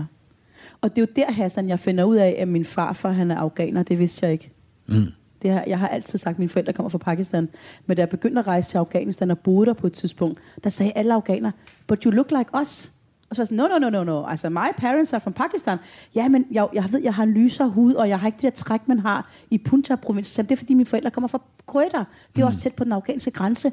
Men så er det faktisk, og det er som om, at min fars farvel til os dengang, efter skilsmissen, var også et farvel til hele hans historie, der mm. forsvandt med ham. Mm. Så der har jo været huller i mig, som jeg ikke, altså, som jeg ikke har kunne... Altså, der har været sådan en... Nå, okay, hvordan hænger det sammen? Og så spørger jeg min mor, jamen, det er noget, jamen din farfar var fra Afghanistan. Nå, siger jeg, var han det? Hvor i Afghanistan? Fordi afghanerne er meget optaget af stammer og, øhm, og klaner. Og jeg var sådan mm. lidt, det ved jeg ikke. Øh, jamen, hvad er dit efternavn? Jamen, jamen hvad, hvad for en klan tilhører du? Så det var faktisk... Afghanistan tvang mig til at dykke ned i min egen historie. Jeg blev tvunget til at finde ud af, hvad er det dog... Og så sagde folk, jamen, er du pastuner, er du det, er du det? Øh, ja, jeg er vist pastun. Nå, så burde du vide noget om dine pastunske forfædre. Sådan, hvad fanden, altså, mm. hallo, jeg er fra og Danmark. Og pastunerne er et bestemt folk i ja, det er et folkefærd, der også, altså, som er også meget... i Pakistan. I Pakistan ja. også, ikke? Så man kan sige, så det møde med min far i to tusind og ni øh, var jo rigtig vigtigt for Simi som menneske. Ja. For Simis rejse men, i mig selv. Men hvordan var det? Var, ja, du, det ikke, var, var du ikke rasende på ham? Jo, jeg var, jeg var, nej, nej, jeg var, jamen, det var begge dele. Det var både sådan meget rørende og emotionelt at se han, ham igen. Da du var tilbage i Danmark, ja. kom han med blomster ja. til dig. Hvor, hvor, hvor mødtes I? Vi mødtes i en lejlighed, jeg havde lejet, fordi jeg var bare på ferie i Danmark, fordi jeg boede jo dernede på det tidspunkt. Og så kom han der i lejligheden? Ja, ja. Og ringede på, og, ja. og, og så, du åbnede døren? Og, hvad? Og så krammede vi hinanden. Gjorde og, I det? Ja. Græd I? Ja, ja, ja, for fanden, vi græd. Ja, selvfølgelig. Begge to? Ja, ja, ja. Det og var hvad? også overvældende for ham. Hvad sagde han? Han har jo fortrudt. Det er hvad ja. han tog for femten år det? siden. Ja. Sagde han det? Ja. Altså han har jo, han var jo vred, og han har fortrudt. Kunne han forklare sig? Ja, og det er jo en, en del af det, jeg har gravet meget i her, også i forbindelse med min bog, fordi ah, det handler jo om at, at se sin fortid i øjnene, og så, og så forstå, altså nu at du også vant til film og teater, og det handler jo om at forstå øh, monsteret også. Der er også et menneske bag monsteret. Mm. Og hvis vi forstår... Øh, altså, hvis jeg kan sidde og interviewe talibankrigere rundt omkring i verden, hvis jeg kan sidde foran øh, krigsherrer og prøve at forstå dem, øh, og det er uden sammenligning, altså kan jeg fandme også godt tage mig sammen til at sætte mig ned og sige, far, ja. hvorfor gjorde du Men det, jeg, du gjorde? Jeg tror faktisk ikke, det er uden sammenligning. Fordi jeg har også læst, når du bliver spurgt, hvorfor... hvorfor interviewer du den her talibaner, ikke? Mm. Så siger du i interviewet, fordi jeg ønsker at sætte et Menneske. menneskeligt ansigt på monsteret. Ja. Det tror jeg ikke er uden sammenhæng nej, til nej, din nej. far. Jamen, det, er, det er jo fordi, jeg, jeg, der, altså, når jeg interviewer talibankriger, så er de jo mennesker. Ja. De, de er jo mennesker. Altså, det, altså, de, de fører en krig, og vi siger, de terrorister, men de er jo mennesker. Ja. Alle er mennesker, også de mest øh, forfærdelige mennesker, og derfor så men, synes jeg, det er vigtigt at, at få mennesket bag monsteret. Ja. Og for mig har min far og jo været... Og det fik du så der? Da, i jeg den har været vred på ham i alle de i år. to tusind og ni Ja, jeg ikke bare lige første omgang. Ikke? Vi mødtes jo flere gange, og så har der været flere år, hvor vi ikke så hinanden. Og så vi sådan... Også efter to tusind og ni Ja, ja, ja. ja det har været meget... Altså, prøv at høre. Min far var væk fra mit liv i femten år Ja. Det bliver ikke bare lige lappet sammen i løbet af den møde. Så det har været time. dig, der ikke har villet se ham i perioder efter... Ja, det, jeg, har ikke, jeg har ikke haft energi til det. Jeg har ikke magtet det. Det har krævet for meget af mig. Ja. Fordi det har været en stor følelsesmæssig rutsjebanetur hver gang. Ja. Også fordi der er så meget uforløst i mine forældres skilsmisse. Ja, fordi det var jeg også nysgerrig på. Ja. Har din mor så også set din far Nej. efter? Det har hun ikke. Det kunne jeg godt tænke mig, det gjorde. Kunne du jeg det? Tror, jeg tror, at det ville være enormt forløsende for dem begge to. Ja. Øh, fordi de begge to... De har jo to versioner af virkeligheden. Ja. Øh, min far benægter jo mange ting, og det er klart, det er også forbundet med en masse skam. Og det er også hårdt for ham at sidde foran sin datter og indrømme, ja. at han har været ondskabsfuld over for min mor. Ja. At han har taget nogle valg i hans liv, som han fortryder. Og det forstår jeg godt. Så ja. jeg har virkelig prøvet at sætte mig ind i hans sted. Og, jeg, og min mor, hun har jo også meget vrede og sorg, fordi der er så meget uforløst. Så det sluttede jo bare, og så er det... Og jeg kunne, altså, hvis jeg kunne føre dem sammen, og de kunne sidde over for hinanden og bare se hinanden i øjnene og bare sige, okay, nu det, altså det der med at få, jeg tror bare det at se hinanden i øjnene, det tror jeg ville være meget, meget stort. Ja. Det kan være, det sker, har, jeg ved det ikke. Har du spurgt dem? Ja, men det, det har de, det, det, det, det ved de ikke. Okay, endnu? Endnu. Og jeg siger endnu, fordi der ikke er noget, der ikke er... Hvornår har du senest spurgt dem? Er det... År siden, det, er, eller? det er længe siden. Øhm, nej, nej, min mor har jeg spurgt også for et halvt år siden. Øhm, ej, jeg spurgte hende faktisk også her for nogle uger siden, da jeg mødtes med min far. Øhm, det, det, prøv, det handler jo om, at vi er nødt til også at, at, at tilgive hinanden, ikke? Og nogle gange er det måske ikke ord at tilgive, fordi det er meget stort ord at tilgive, men måske bare leve med, at sådan var det. Ja. Altså, jeg kan jo ikke lave om på det, der skete. Men jeg har brug for at forstå min far, for at forstå mig selv. Også, også hvem jeg er som menneske, fordi jeg har jo også arvet mit temperament. Har jeg jo arvet fra min far. Har du det? Ja, det har jeg. øh, og det er et temperament, som nogle gange kan løbe løbsk, øh, hvor, jeg, hvor det kommer ud af kontrol. Og min mor har, hun har altid sagt til mig, hvis du kan få din, dit temperament under kontrol, kan du rule the world. Mm. Hvor jeg så siger, det er bare, jeg har arvet det fra far. Hvor jeg siger, det er noget pjat. Man skal ikke arves de dårlige sider fra sine forældre. Øh, og, og, og når jeg sidder for, over for min far, så er det jo et spejl, fordi jeg kan jo se nogle af mine sider. Også den der eventyrlyst, Hassan. Altså den der, min far rejste jo bare med en lille kuffert hele vejen fra Køjder til Europa, ja. uden at vide, hvad hans final destination var, uden at vide, at han endte med at bo der. Han skulle bare på et eventyr. Og det der med bare at gøre det der, sætte sig op på toppen Jamen, af en lastbil. Men det er så sindssygt. Prøv at høre, det er, man, jeg man synes, det er beundringsværdigt. Ja. Jeg synes, det er smukt. Jeg synes, det er inspirerende. Og jeg synes, det er, trods alt det, han har gjort mod min mor, jeg beundrer ham for det. Som menneske synes ja. jeg, hold kæft, hvor du sej, far. Så gjorde det bare det. Ja. Vildt. Det synes jeg simpelthen er en vild historie. Jeg, altså, jeg kan heller ikke lade være med at tænke på historierne om, da min farfar hentede min farmor på et æsel i Kashmirdalen, ikke? Klip til, at min far flyver over Beirut til Cambridge og ja. uddanner sig, ikke? Ja. Klip til, at jeg, øh, hvad hedder det, bor i København, ja. ikke? Øh, men det er jo vildt. Ja. Men, men sig det, vi, det, det kræver så meget mod. Altså, jeg vil ja. sige, min far er jo vi skal omkring mod. nogle ting. Du bliver jo gift med øh, faren til dine to børn, Allan. Ja, Allan, ja. Ikke? Jeg elsker, du siger faren til dine to. Ja. Jamen, det er fordi, du ved, så mange af, ens, af mine gæster her har flere Nå, det er rigtigt. Partner, det er derfor, ja, der er jeg altså ikke nået til nu. Det nej, håber jeg heller aldrig haft, at nej, han er god for dig, virker det som om. Men mm. det, det kan vi ikke nå omkring. Nej, nej, vi kan ikke nå omkring alting. Altså. På et tidspunkt bliver du smidt ud af Pakistan, nå, fordi ja. de synes, at du øh, laver samfundsskadelige aktiviteter i dine rapportager. Så du ryger simpelthen ud af dine øh, din, din forældres øh, fædreland, ikke? Og, øh, men du arbejder så... Øh, det er fordi, jeg skal sparkes ud, ikke? Ja, du skriver, vinder priser. Øh, og, så, og så sker der faktisk det i to tusind og fjorten, hvor du endnu en gang er rejst ud, der hvor bomberne falder. Du er taget til Gaza mm. øh, i Israel, eller Palæstina, mm. øh, og, øh, og, og, øh, og så, så sker der faktisk det, at da bomberne så begynder at falde, og det går over til gadekampe, så begynder du også at bløde fra din livmor. Mm. Jeg, får, jeg får en enkelt pletblødning, jeg reagerer på. Og der ja. inde ligger Adam. Ja, jeg er, jo, jeg er jo gravid fem måneder henne, ikke? Altså, jeg er halvvejs i min graviditet. Ja. Og man kan nærmest ikke se min mave, så jeg tog jo derned og tænkte, men altså, det, altså, jeg, altså jeg, jeg, jeg tror, jeg blev overhalet lidt af mig selv. Øh, men altså, prøv at høre, jeg var bare gravid i halvvejs. Altså, det, man kan jo ikke se noget. Jeg tænkte bare, nå, jamen, det er jo bare, hallo, jeg skal bare ned og dække endnu en krig, det går nok. Ja. Hvilket jo, set i bagspejlet, er fuldstændig vanvittigt. Hvor, hvorfor siger du det? altså, fordi det er jo vanvittigt, altså... Ja. Øh, altså, jeg kan jo godt se i dag, nu, nu er det fordi, jeg så, nu, det, altså, nu skal jeg ikke blowe din historie, det ender jo så med, at øh, jeg får den her pletblødning, og jeg reagerer på den, og det er jo fordi, altså, der, der var jo intense kampe dernede, det var jo, der var bomber omkring os, altså, det, ja. var jo, det, var, altså, det var jo voldsomt, det der foregik. Øh, og jeg rapporterede jo i døgndrift igen, ikke? Og vi løb rundt og med sikkerhedsveste og hjelm, og kørte rundt i de der gader, øh, altså, og interviewede mennesker. Øhm, og den der krig var jo længere tid, end nogen havde regnet med, og den og blev meget... ikke komme ud heller derfra. Blev, jeg, jeg kunne ikke komme ud derfra heller. Ja. Det blev voldsommere, end vi havde regnet med. Og da jeg så får den her pletblødning, så ringer jeg instinktivt til Rigshospitalets øh, fødeafdeling, der har et jordemor-nummer, og så siger jeg, nej, jeg har en pletblødning. Og så var hun sådan, hvor langt er du hen? Jamen, jeg er kun halvvejs. Og så siger hun, jamen, er, er vandet gået? Så hvad betyder det, siger jeg så? Jamen, altså, er du våd? Og så siger jeg, nej, nej, det var bare en lille pletblødning. Jeg skulle bare lige høre, hvad jeg... Kan du, kan du komme til tjek? Nej, nej, jeg er i Gaza. ja. Og så var hun sådan, prøv at høre, øh, jeg, jeg, jeg tror lige, du skal tjekke sig en læge. Så jeg, jeg tror ikke, der er nogen læger her. Jeg er midt i en krig. Og det endte faktisk med, at jeg opsøgte en eller anden læge dernede, som så scannede mig.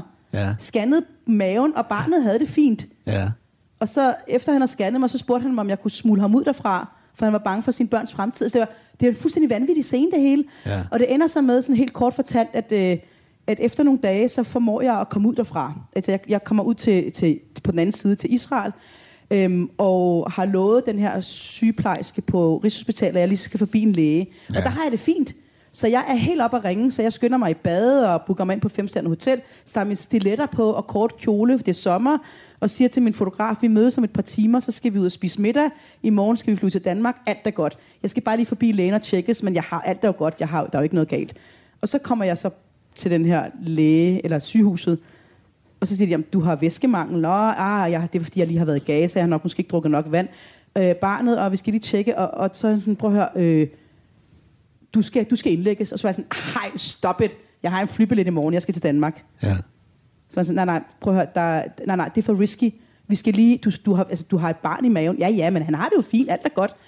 Og så endte det med, at jeg havde en kæmpe diskussion med den her læge, og så... Øh, altså, de forbyder dig faktisk ja, at flyve. Ja, fordi yep. det, han siger til mig, det er, at du kan risikere at føde. Og så siger jeg, føde? Jeg er jo ikke ni måneder henne, men føder først, når man er ni måneder, så han, det... nej, nej, man kan også føde for tidligt.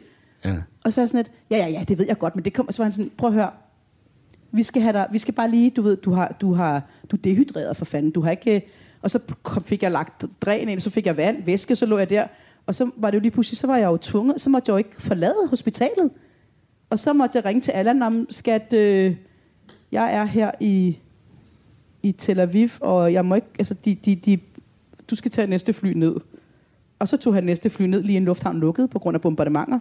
Fordi der kom jo raketangreb fra Hamas ind mod Israel.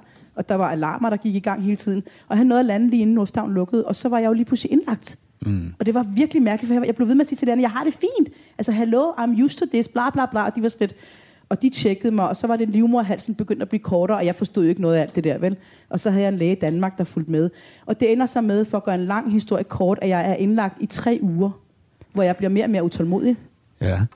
Og så pludselig, så er det, at øh, så føder jeg jo akut kejsersnit. Akut kejsersnit, og så føder ikke? Næsten tre måneder for tidligt, ikke? elleve uger før ja, elleve tid, uger før tid, ja. Og, og så, øh, og så ud over det tilstøder der så en serie af komplikationer. Altså, du får en stor, alvorlig byld. Efter det får du blodprop.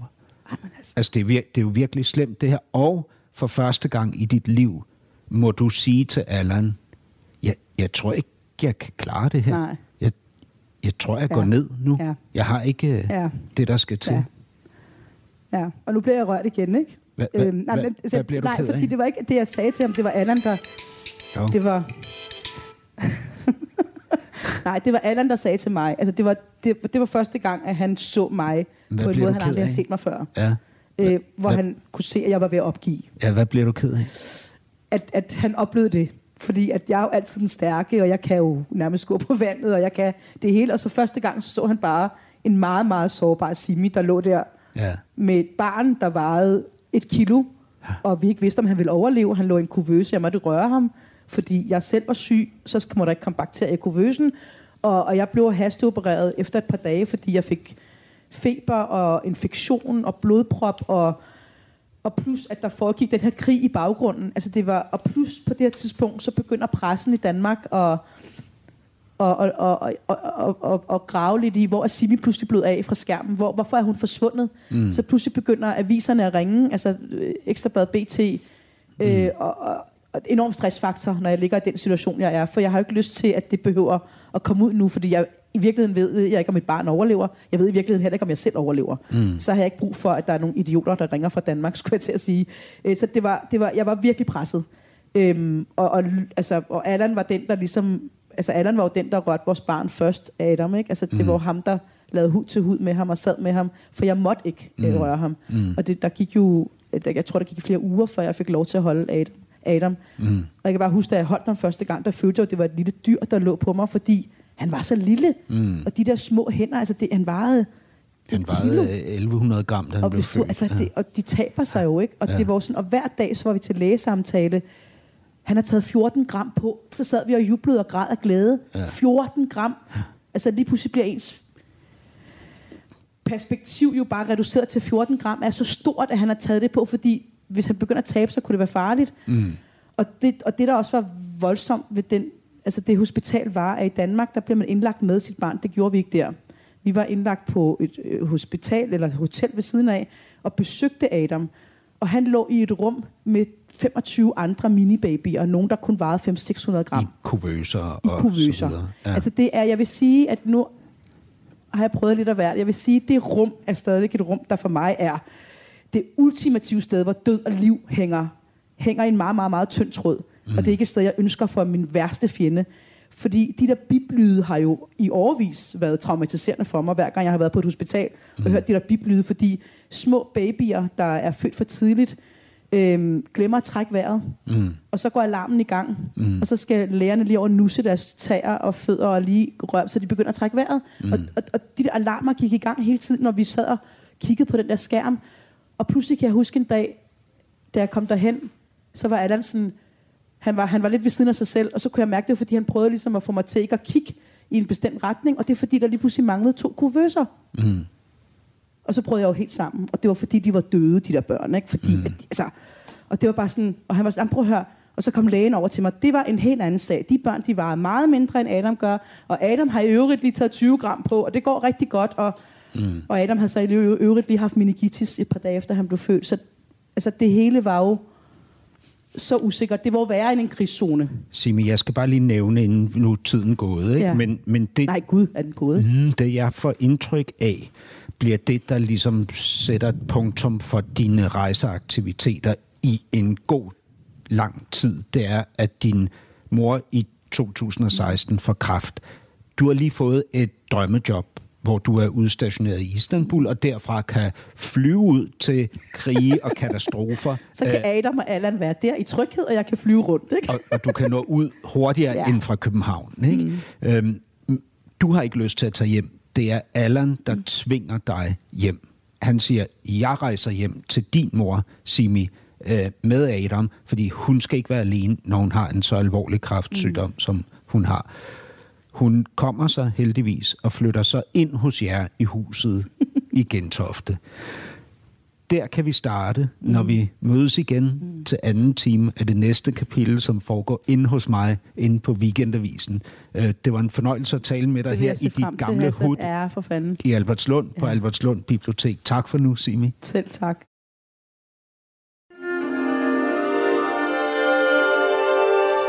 Du lytter til Weekendavisen. Her kommer det næste kapitel med Hassan Preisler. Ja, Simi, og du sidder her og indikerer noget med mikrofonerne. Nu er vi jo på i andet kapitel på Weekendavisens studier. Jamen, det er, fordi vi sidder i det her lidt øh, øh, klaustrofobiske studie med meget overbelysning, og så følger den her mikrofon, og din mikrofon er lidt i vejen ja. For, vores, at vi kan mødes. Ja. Kan du følge mig? Vi har øjenkontakt, men, det har vi, men, men vores... jeg føler, at jeg ligesom er lidt langt væk fra dig. Ja, og vores underansigt er gemt ja. Bag sådan nogle store spytskærme. Jeg føler faktisk, du har sådan en maske på. Ja.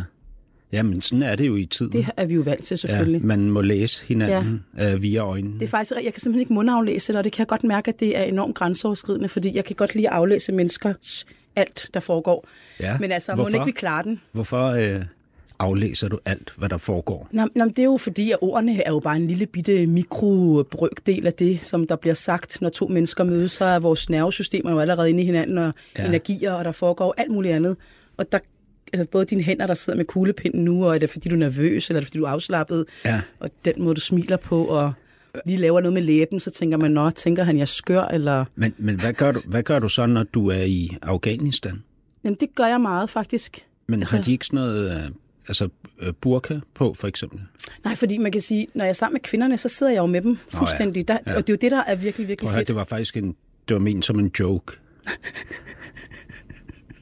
Jamen, jeg har så dårlig humor, det har du opdaget, ikke? Ja, altså, du prøvede også med en joke i starten af første time. Jamen, den har jeg lige kommenteret. Jeg kom ja. Til at lyde, som om jeg sad og, øh, og spillede smart, og du grinede nemlig ikke af den. Ja, det og var bagefter... ikke, fordi den var dårlig. Det var, fordi jeg sad og tænkte på noget andet. Altså, så det du næste... var slet ikke til stede i vores samtale? Nej, det kunne jeg Men... godt mærke. Gennem hele første? Nej, nej, nej, kun lige der i starten, lige fordi starten. Jeg blev lidt sådan lidt, så jeg tænkte, ej, nu kommer jeg til at være sjov. Jeg prøvede, jeg har dårlig humor, ikke? Jeg, jeg griner af mine egne jokes, når andre ikke griner. Og så grinede du ikke, og de sidste otteogfyrre timer har jeg jo gået og tænkt meget på, åh oh, Gud, nu tænker folk, at jeg er, ja. Jeg er mærkelig, at jeg, altså, at jeg sidder og hoverer mig, det var slet ikke det, der var... Men, men var hvordan sådan... kan det være, når, når du ligesom sådan, øh, når jeg lytter til første time, så er der forskellige ting, jeg hører, dem vil jeg måske komme ind på, men, men der er en ting, jeg bemærker, det er, at du siger nogle bestemte ting om dig selv. Ja. Og det gør du også nu, at du har dårlig humor, for eksempel. Nå, men det er jo, fordi jeg er så selvkritisk. At du, at du er tosset. Ja, ja. Jeg er lidt halvskør, ikke? At du er lidt halvskør. Ja.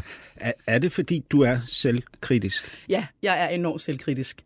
Jeg er nok min største øh, fjende. Altså, der ja. Er aldrig noget, der er godt nok. Okay, og, hvor, og den der selvkritik, hvornår kommer den allerkraftigst til udtryk, synes du? Nej, men det gør den jo i alt muligt. Det gør den både i forhold til mit arbejde. Altså, jeg kan lave et indslag. Altså, nu er det jo i vores branche, bliver man jo målt og varet hele tiden, skulle jeg til at sige. Det ved du alt om. Ja. Man laver et indslag, og så øh, får man noget efterkritik på den. Og så kan jeg jo gå i, seriøst i flere dage efter og tænke... Uh, jeg skulle have skiftet det billede ud med et andet billede. Jeg skulle have proppet den soundbite ind i stedet for, og det der, han sagde, det klippede jeg ud, det skulle jeg have beholdt. Og sådan har jeg også, når jeg skriver artikler, øhm, jeg kunne, og det er faktisk enormt destruktivt, fordi det er jo, det, altså, og folk har jo set det, de har glemt alt om det. Hvorfor synes du, det er destruktivt? Jamen, det er destruktivt, fordi så går jeg faktisk, og det er noget, jeg arbejder meget på, er blevet meget bedre til, men i mine yngre dage, skulle jeg til at sige, der var det virkelig noget, der kunne holde mig, altså jeg kunne være søvnløs, ja, fordi jeg ja. tænkte... Sø- søvnløsheden, den søvnløsheden kender jeg ikke? Også har jeg nu gjort stadig, det godt nok, og ikke? Nu sagde jeg, det, det var jeg, godt, var det okay? Altså, ja, og jeg er enoghalvtreds, du er toogfyrre. Ja. Jeg synes ikke, jeg er blevet Nej. stort bedre Nej. til det med årene. Jeg synes, jeg er lige så selvkritisk, som jeg altid oh, er. Åh ja. oh, nej, det er ikke godt, Hassan. Sådan noget skal du ikke sige til mig. Jeg håber jo, jeg bliver bedre med årene. Jeg håber jo, jeg bliver mere modig. Hvor, og... hvor kommer det fra? Øhm, ja, hvor kommer det fra? Jeg tror, jeg i det hele taget er dårlig til at tage imod komplimenter. Ja. Øh, og det kommer, og det husker jeg, fordi da jeg gik på ungdomsskole. Og hvor, hvor ja? Der kan jeg huske, jeg gik til sådan noget teater, jeg gik til foto, og så gik jeg til noget psykologi på et tidspunkt, hvor psykologen, da hun, hver gang hun roste mig, så kom jeg med en mærkelig kommentar, hvor hun så sagde, du er altså virkelig dårlig til at tage imod ros. Hvorfor er du det? Så var sådan, det ved jeg ikke. Gik, gik du til psykologi på ja, psykologi. I ungdomsklubben? Ja, det var ret fedt. Ja. Fordi jeg interesserede mig meget for...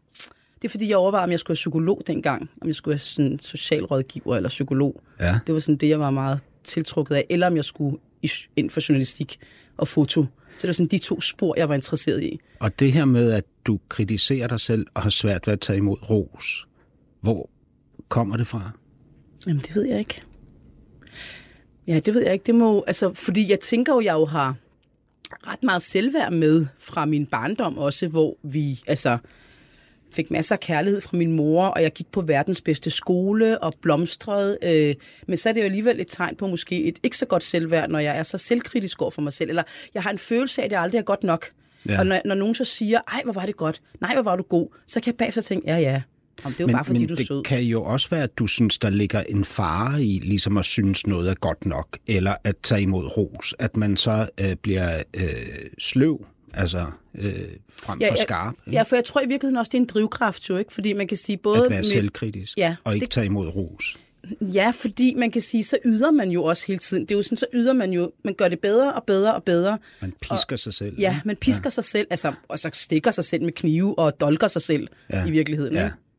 Og så får man øh, hjerteflimmer, og så får man... Øh, jeg kalder det de, de lange knives nat, kalder jeg det. Nej, hvor jamen, se, altså, der når, er et... når jeg ligger og skærer ja. mig selv i ryggen. Fuldstændig. Ja. Jamen, jeg kan fuldstændig følge dig. Og min mand, han synes, det er... Han er sådan, det, Taler du, du med ham om det? Ja, det gør jeg. Og du han siger til ham, hvordan du ja, har det. Og så helt siger han, det var oprigtigt og ærligt. Pisse godt indslag. Eller ja. pissegod artik. Nej, nej. Jamen, altså, og det er sådan hele tiden, og, og du, du fik ros, du har lige fået en vild pris. Du ja. har lige fået tv-prisen. Ja, åh, det er nok bare, fordi de synes, det var lidt synd for mig, og nu skulle jeg lige have lidt... Altså, du ved, og han er sådan, og det er også noget, jeg siger. Er det ikke forfærdeligt? Jo. Jeg kan også finde på at sige, jamen, øh, det er fordi, den er ikke gået til en med indvandrerbaggrund før. Så ja, ja. de syntes, at nu var Ja, og så var, det... var jeg pige, kvinde oven i købet, og kvinde, ikke? Og... Ja. Jamen, jamen, det er jo... Men, men, men du har men... måske gravet mere i, hvor, hvor det kommer, altså, hvad det kommer af. Ja, altså jeg har en forestilling om, at jeg gør det, fordi jeg på et tidspunkt tidligt i mit liv lærte, at det var nødvendigt at gøre det. Ikke? Mm. Jeg måtte holde mig på tæerne, mm. fordi hvis jeg ikke gjorde det, så gik det reelt galt. Ikke? Ja. Så jeg, jeg måtte ikke øh, tillade øh, blodsødenhed mm. og en åbenhed overfor øh, nogen af dem, der var tættest på mig, ja. at de skulle komme derind, fordi de, ville, de misbrugte sig min tillid, ikke? Ja, for det er jo en måde også at beskytte sig selv på i virkeligheden ja. fra, fra andre. Men nu men, når du men, taler om barndom, ja, ikke? Altså, ja. altså nu kommer jeg til at tænke på Værebroskolen. Hvor vi begge to gik ja. jo. Altså jeg ja. var jo et par år som barn, der var jeg jo i Pakistan i nogle år, så jeg, da jeg kom til Danmark som femårig, talte jeg jo ikke dansk og skulle lære det hele fra bunden af, ikke? Ja. Øhm, og gik i børnehave et halvt år, inden jeg kom... Øh, inden jeg kom i skole, i folkeskolen, og der fik jeg jo så hjælp i starten. Ja. Og, det, og der er nogle, sådan nogle glimt, jeg husker, selvom der er så meget andet fra mit barndomshjem, hvor der var krig, som jeg har lavet blackout på for at overleve i alt det der kaos, så er der glimt, jeg virkelig husker fra, fra skolen, for det var mit heaven, det var min par, mit paradis, ikke? Det var paradis ja. og helvede. Og der kan jeg huske, at jeg blev trukket ud af klassen, og så fik jeg eneundervisning i et rum ved siden af. Og jeg havde det, fordi det gjorde, at jeg følte mig anderledes. Jeg følte mig ikke god nok. Jeg følte ikke, at jeg var lige så sej som de andre. Fordi ja. hvorfor skulle jeg have ekstra danskundervisning? I dag er jeg jo dybt taknemmelig for, at, at der blev bygget de her, øh, altså det her fundament, som jeg står på i dag. Men dengang, og der, der kom den der i mig, det skal jeg. Jeg skal nok bevise dem, at jeg er. Jeg, jeg har ikke brug for mere hjælp. Og det endte jo så med, at jeg blev en af de allerdygtigste i klassen, og fik nul fejl i diktat, elleve-taller i stile, en stræber, og skulle hele tiden være fremme i skoene. Og det var noget, der har fulgt mig lige siden. Også da jeg kom til Skotland. Altså, jeg var den, der først valg, øh, altså, kunne skrive øh, hvad hedder det, stenografi, for det skal man derovre. Jeg var den første, og jeg kan huske, en klassekammerat rejste op og sagde, this is very, very embarrassing for the rest of us. Simi is the only foreigner in our class, and she was the first one to pass. Og så sad jeg og blev helt ydmyg og, og flov og pinligt berørt, men han var sådan lidt, lad os lige give hende et klap. This is the Danish girl here. Og, jeg, og det var, fordi jeg havde øvet mig øvet mig, for der var fandme ikke nogen, der skulle sige til mig, at bare fordi jeg var dansker, så ville jeg ikke kunne bestå den der stenografiprøve, ikke? Så det er noget, der virkelig har fulgt mig, faktisk. Så det er Værebroskolen. Det er til min... Jeg skulle, jeg skulle, der, jeg skulle være den... Jeg skulle være god. Kan Allan tage imod ros? Ja, han kan godt tage imod ros. Giver du ham ros? Jamen, jeg, jeg er nok ikke så god til det. Er det det, du fisker efter? at, at, hvordan ja. føles det for mm. dig, at han kan tage imod ros, når du så giver ham den? Hvad, hvad kunne, kunne det være? Hvad fortæller du ham? Jamen, altså, prøv at høre, han er jo din bundgarnspæl. Ikke? Ja, ja, han er mega stabil. Ja, ja, han er optimist. Ikke? Ja. Og så øh, holder han orden på dit shit, når du ikke selv kan. Han ja. får dig til at rejse hjem fra Istanbul, Ej. når din mor ligger med en dødelig kræftsygdom, ikke? Fordi du ikke selv vil hjem. Ja, ja, ikke? Fordi han siger, Istanbul er der også om nogle år. Det er ikke sikkert, din mor er det. Han er også mit spejl, altså på godt og ondt. Og alle, siger, alle nu... de ting, roser du ham for dem? Ja, det gør jeg, men jeg skal nok blive bedre til at gøre det endnu mere. Men har, øh, du, har du rost ham? Har ja, du prøvet? Ja, ja, ja. ja. Altså, siger du til ham, jeg ja. elsker dig, Allan, fordi... Ja, ja, jeg er taknemmelig for, at du er den, der ligesom sagde, hey, selvfølgelig skal vi hjem til min mor. Der, så, ja. Selvfølgelig var der ikke et alternativ. Eller hey, at du siger, nu synes jeg lige, du er lidt for strid over for dine søstre. De kalder mig høvding, mine søstre, ikke? Ja. Og jeg siger, der er jo en grund til, de kalder dig høvding. Du er så kontrollerende. Men roser du, Allan? Ja. Giver ham komplimenter. Ja, men det synes jeg, man kan gøre på mange måder, ikke? Helt man kan klar. sige det direkte, og man kan også sige det indirekte. Tager han imod dem? Ja, det gør han. Ja, det gør hvordan, han. Det bliver han meget glad for. Og hvordan så, føles det? Det kan jeg se på dig, ja, fordi og så, du, og så bliver jeg sådan lidt, gud, hvor er det dejligt, at han tager imod det. Hvorfor kan jeg ikke tage imod det? Ja, fordi det er faktisk enormt dejligt, ja. at du bliver bevæget nu. Ja. ja. Det er jo faktisk enormt dejligt, når man giver en kompliment eller roser nogen, ja. at de tager imod det. Fordi ja, ja. det er en gave. Ikke? Det er en ja. gave, men jeg er jo også god til at rose andre. Jeg elsker jo at rose andre og sige, nej, ja. hvor var det flot, og nej. Og så er det, fordi jeg mener det. Altså, jeg, jeg siger det jo ikke, hvis ikke jeg mener det. Men, men når vi andre ja, roser nej, dig... Så, ja. så, så, så, så, så siver den ikke ind på en eller anden mærkelig måde. Så er der altid lige sådan, nå ja, men det var jo fordi, jamen, Hassan skulle bare være sød. Og ja. Det er jo bare fordi, han, du ved, det siger han jo til alle. Eller, altså den der, og det er i virkeligheden faktisk jeg, respektløst når, at have det sådan. Ikke? Når jeg lytter til første time, ja. ikke, så sk- sidder jeg jo og skriver ned, hvad jeg tænker. Og noget ja. af det, jeg tænker, det er, at du er en meget spændende person. Og et utroligt sympatisk menneske. Tak. Det var... Det var ros. Mega uh, ja. interessant at lytte til første time. Og dejligt at være i selskab med dig, da jeg havde dig i ørerne. Mm. Fordi du er generøs og ærlig og spændende. Så nu jeg skal sige tak. men, men du virker også enormt oprigtig. Ja. Men altså, ja, hvorfor skulle jeg ikke være det? Nej, men det er, fordi nogle gange kan man også sådan mærke på folk, hvis ikke det er helt oprigtigt, måske det bare lige bliver sagt sådan, uden at men du personen er til stede. Men du så mistroisk og... ud, mens jeg fortalte dig, at du lagde ansigtet... ja, jeg sad sådan og kiggede altså, og tænkte, ja, ja, Hassan. Du lagde hovedet på skrå, og så lavede du sådan en mistroisk grimasse. Nej, nu må du ikke over, overdrive hvad, mine... Hvad tænkte du, mens jeg sagde det? Tænkte du... Nej, men jeg tænkte, han er ude på ligesom at ja, du, se min reaktion. Du tænkte, han er ja. ude på noget? Ja, han er ude på noget. Han prøver at rose mig nu for at se, om jeg nu bryder sammen, eller om jeg begynder at grine af mig selv, eller om jeg nu tager imod det, fordi han vil jo se, om jeg kan finde ud af at tage imod roser. så, så det kunne ikke være, at jeg ligesom skrev det, det ned her, fordi jeg syntes. Ja, fordi det. Du mente det. Men du er jo også et generøst menneske. Ja, ja. Ja. Du er, du er et godt selskab. Det er jo derfor, man også kan blomstre i dit selskab. Det er jo det, det handler om. Altså, det er jo derfor, jeg mener, når man er sammen med andre mennesker, så går vi jo ind i hinandens energier. Nå. Og så blomstrer vi jo. Kan vi få hinanden til at blomstre, eller vi kan få hinanden til at... Ja. Åh, det er modsatte, ikke? Tak, men nu afviste du lige min ros og sagde, at den... alt det, jeg havde beskrevet, du var og kunne, det var kun fordi, at jeg... Du ved altså... godt, der er et persisk ordsprog, ikke? Altså nu, jeg taler jo farsi også, for det har jeg lært, mens jeg har været øh, i, i Afghanistan, fordi jeg synes, det er et meget, meget smukt sprog.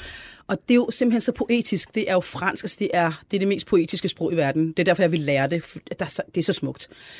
øh, meget syngende, meget lyrisk og meget meta- mange metaforer. Og der, der er der enormt meget sådan noget høflighedsfraser, der er der også på urdu. Ja.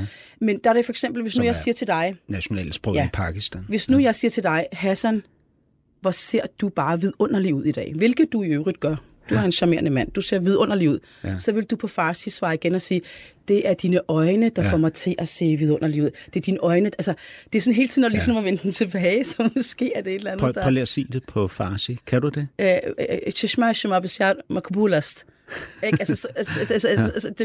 Og så vil du svare, Shumar Makbulastan. Så svarer man sådan på... Og det er så smukt, og jeg bliver altid så bevæget hver gang folk sådan... Fordi det er så en smuk måde at... Du blev, du blev også bevæget øh, flere gange i løbet af første time. Mm.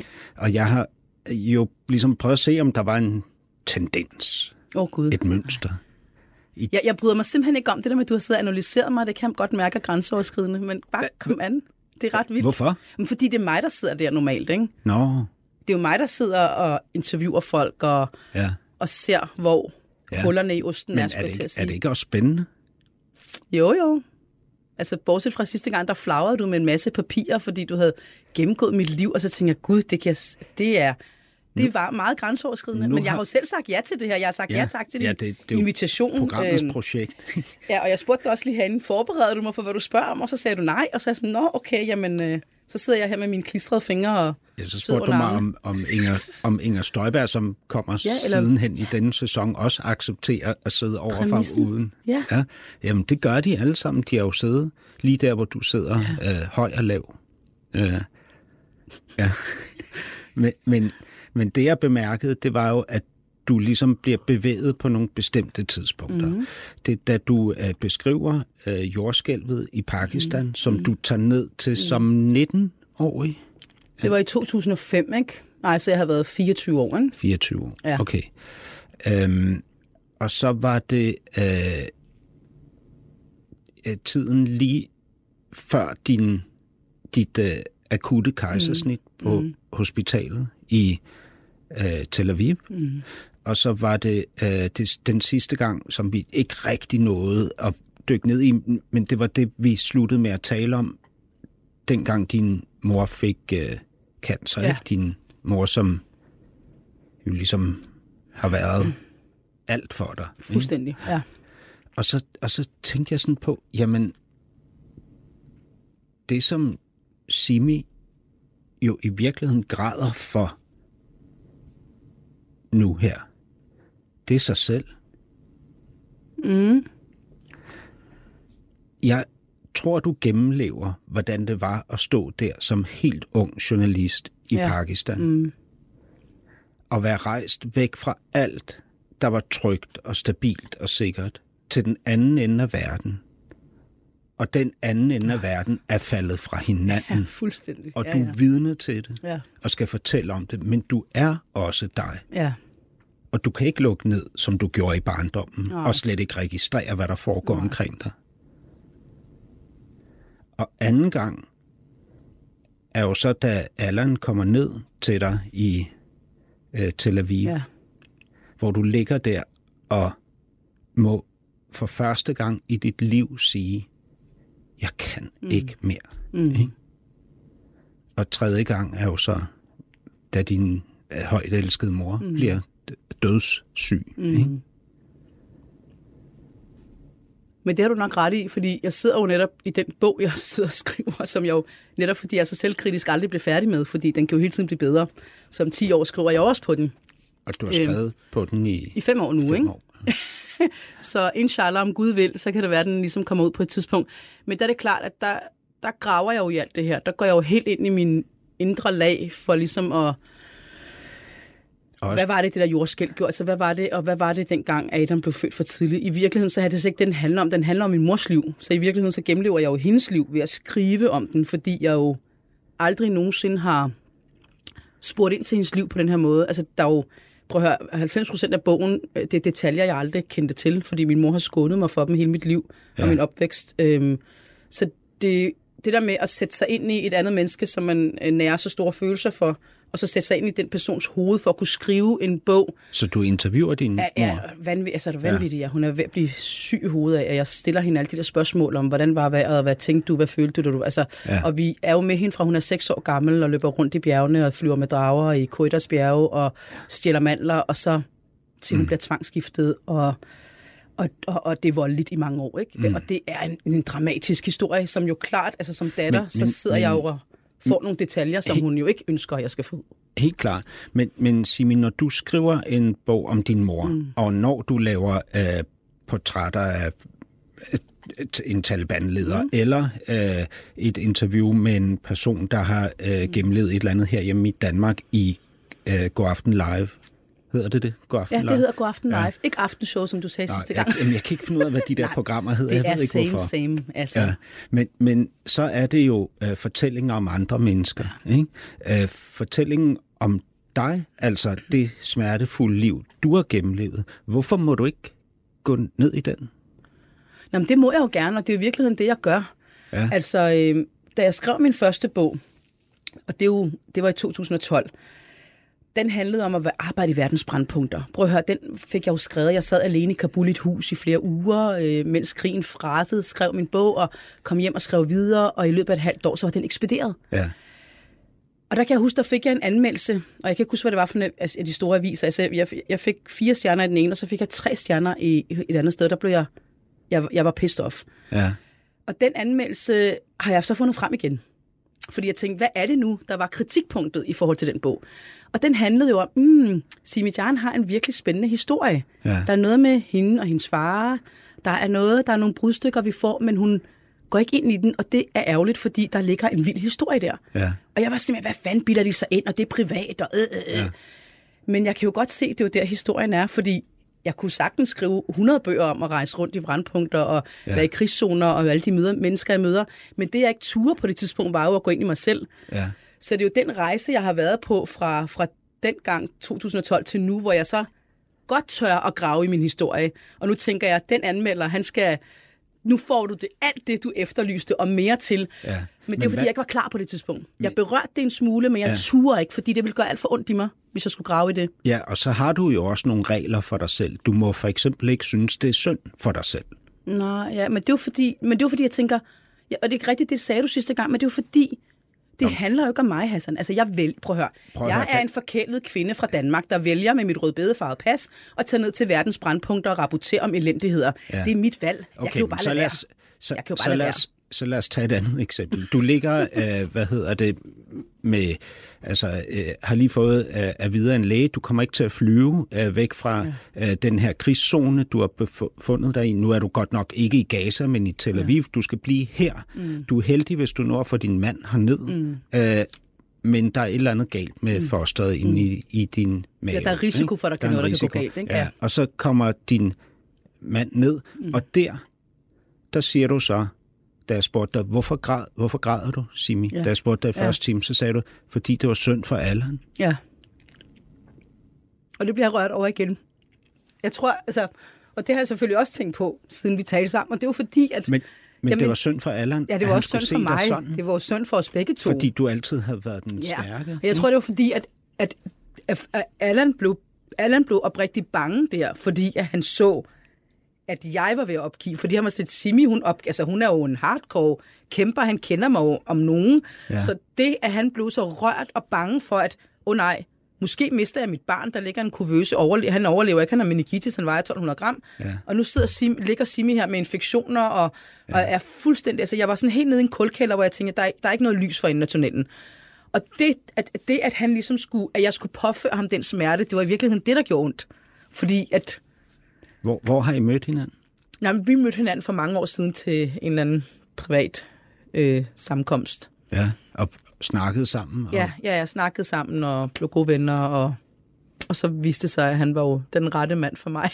og og det, vidste du det ret hurtigt? Eller? Nej, nej, nej, nej, det vidste jeg ikke. Altså, nej, nej, det vidste jeg ikke. Hvem, men, hvem, men... hvem stod og bankede på hos den anden?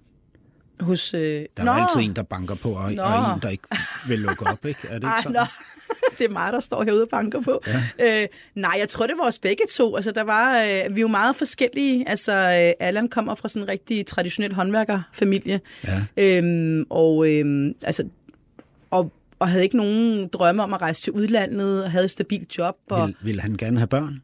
Ja, det ville han gerne, og, og det ville jeg absolut ikke. Og du ville absolut ikke have det? Ja, du... Ej, jeg, jeg skulle simpelthen aldrig have børn. Han er, og, og... han er også glad for at være hjemme. Ja, Man han... kunne nærmest kalde ham hjemmegående.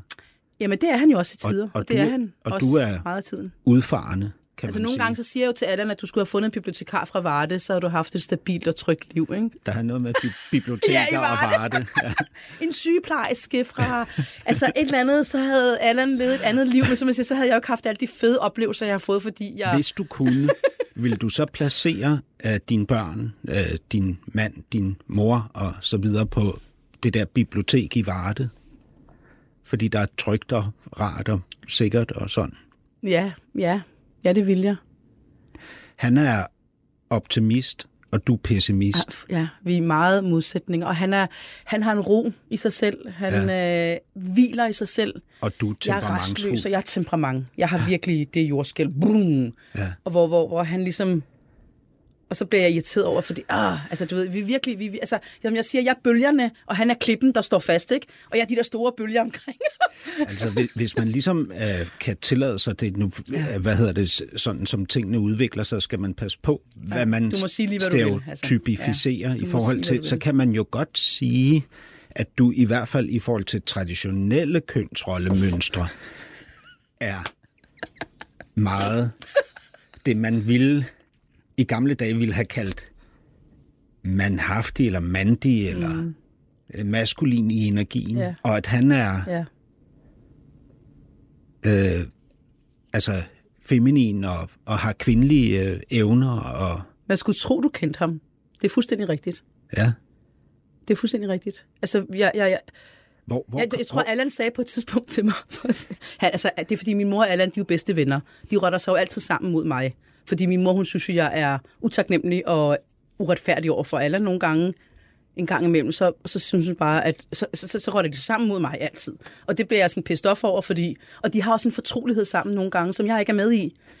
De kan jo tale sammen helt fortroligt, og fordi de, de er i samme frekvens. Min mor, hun har samme ro, ro over sig og hviler i sig selv. Så de er sådan i samme frekvens, hvor jeg ligesom er hende der, de der bølger. Øhm, og hvor har du det derfra? Bølgerne, det ja. temperamentsfulde, det udfarende, det, det pessimistiske, alle, alle de der ting, du betegner dig selv. Det vil jeg godt svare selv. på. Ja. Det vil jeg, vi laver lige en cliffhanger, fordi jeg vil godt lige svare på det andet. Ja. Fordi Allan sagde til mig på et tidspunkt, så siger han, dengang han havde mødt mig, øh, så fandt han ud af, at jeg havde rødder i Pakistan. Så nogle gange, når han ligesom rødder sig sammen med min mor, så ja, jeg troede, jeg havde fundet en, øh, en rolig, traditionel pige fra Pakistan, der ja. ligesom skulle sørge for hus og hjem, og, og vi skulle have et stabilt liv. Men jeg tog jo fuldstændig fejl. Ser du sku- stakkels, Allan? Ja. Nej, jeg tror, øh, for at svare på dit spørgsmål, som jo er rigtig relevant og vigtigt, de der bølger og temperament og hele det der, det kommer jo, det kommer jo fra min far. Fra din far? Ja. Og min mormor. Min mormor, hun øh, overlevede et jordskælv som spæd. Ja. Og det siger rigtig meget om hende. Ja. Der var ti tusind vis, der døde dengang i Køjder. Hun overlevede. Og min mormor har et temperament, som er fuldstændig vanvittigt. Øh, det er altså eksploderer, og hun har fortalt vilde historier, som jeg også kommer ind på i bogen, hvor jeg faktisk også laver nogle paralleller mellem hende og mig. Mm. Men nogle gange, når jeg så er urimelig, og min mor, hun... Altså min mor siger til mig, hvis du kan styre dit temperament, kan du styre verden. Så siger jeg til en mor, jeg har jo bare arvet det fra mormor. Så siger hun, nej, det er noget pjat, man er, kan ændre det, på sig selv. Er det bedre at sige, at du har arvet det fra mormor, end at sige, jeg har jo bare arvet det fra far? Og så siger jeg det bagefter, siger jeg, ja. jeg har arvet det fra far. Så siger hun, hvad godt har hans temperament gjort for ham? Man skal ikke arve de dårlige sider af sine forældre. Ja. Det er noget, man kan lave om på. Og hvordan har det påvirket dig, at du så markant har arvet de der sider fra din far? Hvad, hvad tænker du selv? Altså... For alt den der skyld, mm. Simi, du mm. går rundt med, mm. ikke? Altså den der tunge, tunge kuffert mm. af skyld, mm. ikke? Som du slæver med dig rundt mm. fra job til job og fra verdensdel til verdensdel, mm. ikke? Kommer den af, at du minder så meget om din far? Ja, det tror jeg. Og så fordi hans fravær i mit liv har fyldt jo. Altså hans fravær har jo været været, været tydelig i mit liv. Selvom jeg så vendte ham, så ville jeg ikke have noget med ham at gøre. Jeg ville heller ikke have noget med andre pakistanere at gøre, og der var fandme ikke nogen, der skulle. Men det har jo været en vrede, der har dækket over en dyb, dyb, dyb sorg ja. over, at han har manglet i mit liv, i min opvækst. Men, men alt den der manhaftighed, hvis vi ja. må kalde det ja, ja. det, ikke? Eller mm. handlekraft, hvad det nu er, udlængsel, mm. øh, temperamentet, alt det der, mm. ikke? Som... Jeg har jo søgt hårdheden. Ja, og, det, altså, du ved... og hvorfor? Eller det hvor, tror jeg, jeg har. Det har jeg, det har jeg søgt, fordi jeg har søgt efter min far, tror jeg. I dig selv? Ja. Hvorfor? Og, og fordi at jeg Hvorfor? har haft den der følelse af, at jeg som efter? pige også var god nok. Min far ville jo gerne have drengebørn. Så når jeg... Nu er vi jo virkelig altså, inde i essensen af, hvad det også handler om. Det handler jo også om, at jeg har skulle bevise over for min far og omverdenen, at selvom jeg bare er en pige, så er jeg, kan jeg være lige så god, hvis ikke bedre, end en mand. Så der fandme ikke nogen mænd, der skal sige til mig, at fordi du er kvinde, så kan du ikke det der. Selvfølgelig kan jeg det. Der er så. ikke noget, der skal være... Og det tror jeg også, min mor har vist mig. Altså, da min mor blev skilt fra min far efter sytten et halvt års forfærdelige ægteskab, og gik imod alle traditionerne, gik imod hele det pakistanske samfund i Danmark, og stillede sig alene, og blev Danmarks første buschauffør, med ja. kvindelig buschauffør med indvandrerbaggrund. Ja. Altså, prøv at høre, den dag er jo så tydelig i mit hoved, for der viste min mor... mig og mine yngre søstre, at alt kan lade sig gøre. Og jeg ved godt, at buschauffør, hvad er det? Men for hende, som blev gift, da hun var øh, altså, så ung, fjorten år gammel, seksten år gammel, prøv at høre, det var som at bestige Mount Everest, eller komme til månen. Mm. Og den, den, der, den, der, den der drivkraft, og den der vise, det kan jeg godt, den ligger simpelthen så dybt i mig, både fra et savn fra min far i min barndom, men også fra en mor, der har bevist over for os, at alt kan lade sig gøre det. Derfor op i mit hoved er der jo ikke noget, der hedder nej.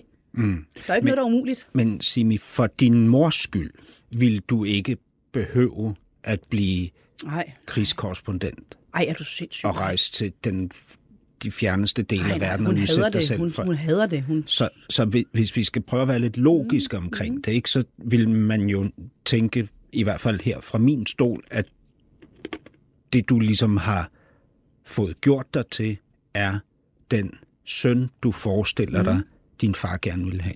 Ja, det er måske rigtigt. Altså, min far så jo altid nyhederne, da jeg var barn. Så jeg vidste, altså et eller andet sted har han jo spygt i baghovedet, selvom han ikke har fyldt noget i mit hoved, så har han jo været der. Så og det er jo også det, det ender med, Hassan. Det ender med, hvor din far ja. ikke vil se dig.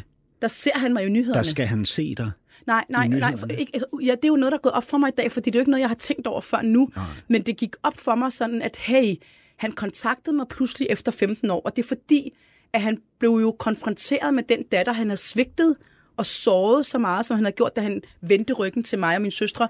Så pludselig så var det, som om skæbnen ligesom ville, at jeg stod der på den der lorteskærm hjemme i hans stue, aften du, efter aften. Når du så står han jo... på den der lorteskærm, ja. aften efter aften, hjemme i hans stue, er det så for, fordi du siger, se mig, far? Eller er det, fordi du siger, se mig, far? Jamen nok det sidste. Altså, og ubevidst, fordi det er jo slet ikke noget, der har fyldt noget, mens jeg har været dernede.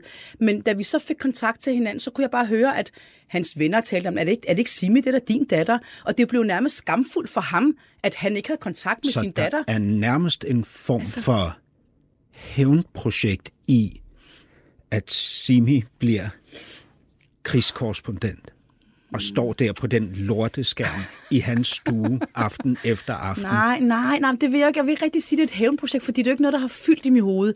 Men det, når jeg analyserer det i dag, så tænker jeg, at det måske er den anden vej rundt, da jeg ubevidst har søgt det der med, jeg vil være den bedste inden for det, jeg vil. Jeg vil ud og have menneskehistorie, jeg vil lære folk at kende, jeg elsker at tale med og mennesker. Og rapportere fra og... hans land. Hans ja, ja. lande oven i købet, ikke? Og det er jo Afghanistan også igen, og Pakistan. Så ender jeg i Afghanistan, som jeg ikke ved, jeg i virkeligheden har en meget dyb, et dybt blodbånd til. Ja. Men jeg tror, at det der Fordi med skæbnen, at han, ja, min farfar er fra ja. Afghanistan, og det finder jeg jo først ud af senere, men, men det der med, at det er jo lidt vildt, at, at så har han stået der og set på mig, og det går først op for, det er jo ikke, fordi jeg har tænkt over det på det tidspunkt. Jeg kan huske, at jeg havde en hævnfølelse, dengang min mor hun var på spisesedler i hele Danmark, da hun blev buschauffør. Det var en vild historie, der Hvilket ikke... du i øvrigt arrangerede ved at ringe til Politiken. Jeg ringer til Politiken, ja. ikke? Men jeg har en god historie. Så ja. kom de og lavede en reportage, og jeg vidste jo, hun ville ende ja. på alle spisesedlerne. Men hævnfølelsen... Der, ja, det var, ja. der, der, der, der kan jeg tydeligt huske, at jeg tænkte, se far, det var hende, du prøvede at ødelægge, undertrykke og smadre. Se lige, hvor sej hun i virkeligheden er. She did it. Og det kan jeg huske. Ja. Og det er meget, det er noget, jeg stadig kan, fordi min far havde en kiosk, og jeg tænkte, sætter du ind i den spiseseddel op foran din kiosk i dag, eller er det simpelthen for... Ja, fordi jeg var så vred på ham dengang. Det er jeg jo ikke mere. Nu er jeg ikke vred på ham længere. Men det er jo også vildt, ikke? Det er jo virkelig vildt, fordi når, når man ligesom ved, hvordan børn tager skylden på sig, ikke? Mm. Og du var den ældste, og dermed den mest øh, bevidste mm. af, af jer fire, ikke? Mm. Så er det jo vildt, at han forlader jer ja. og afskriver jer. Ja, fuldstændig. Altså, han vil simpelthen ikke have forældremyndigheden over jer. Nej. Og så holder han sig væk fra dig i ja. femten år. Ja.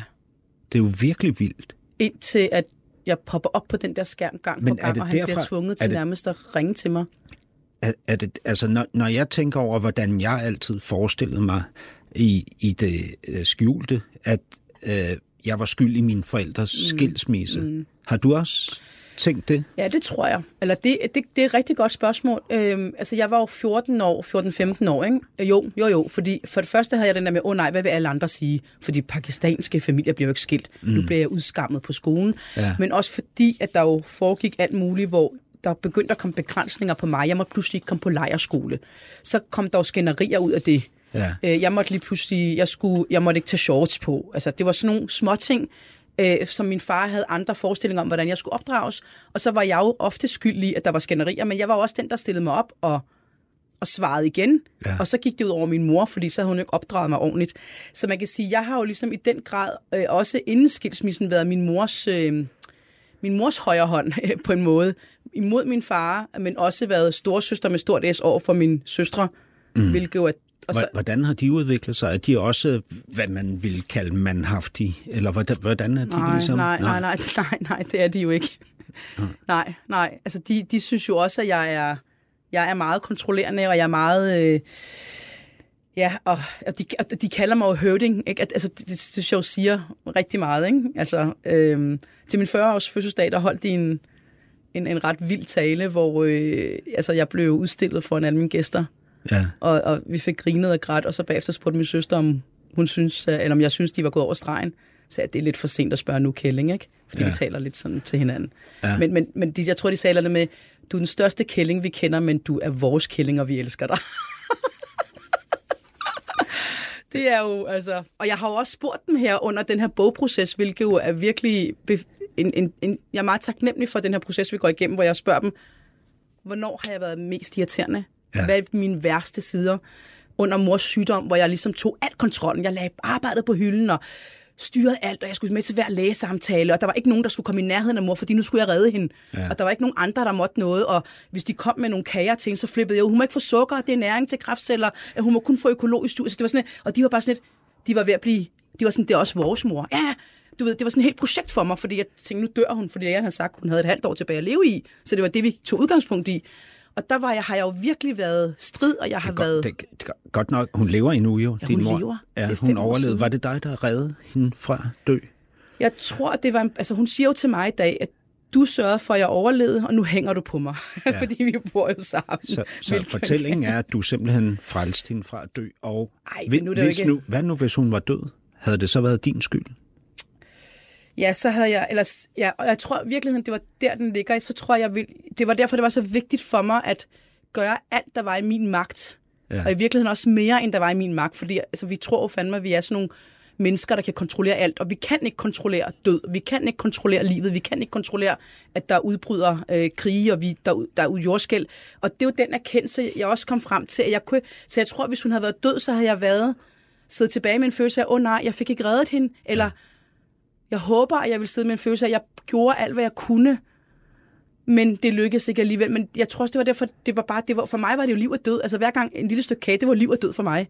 Altså, og min, min søstre skulle ikke til lægesamtale, fordi I stiller jo ikke de rigtige spørgsmål til lægerne. Og jeg skændtes med lægerne, og jeg, prøv her, jeg har al, været forfærdelig. Alt det der, du kan og, og udlever... og sådan noget. Det er jo tydeligt, ikke? Og jeg synes jo, det er fuldstændig fantastisk, at der findes en som dig. Altså, jo, jo, men, men altså, både som kvinde, ikke? Øh, og, og også som kvinde med indvandrerbaggrund. Altså, for fanden, det er... Øh, men det er fordi, det, så ser jeg jo ikke mig selv, Hassan. Ser du dig selv Nej, som jeg... et forbillede?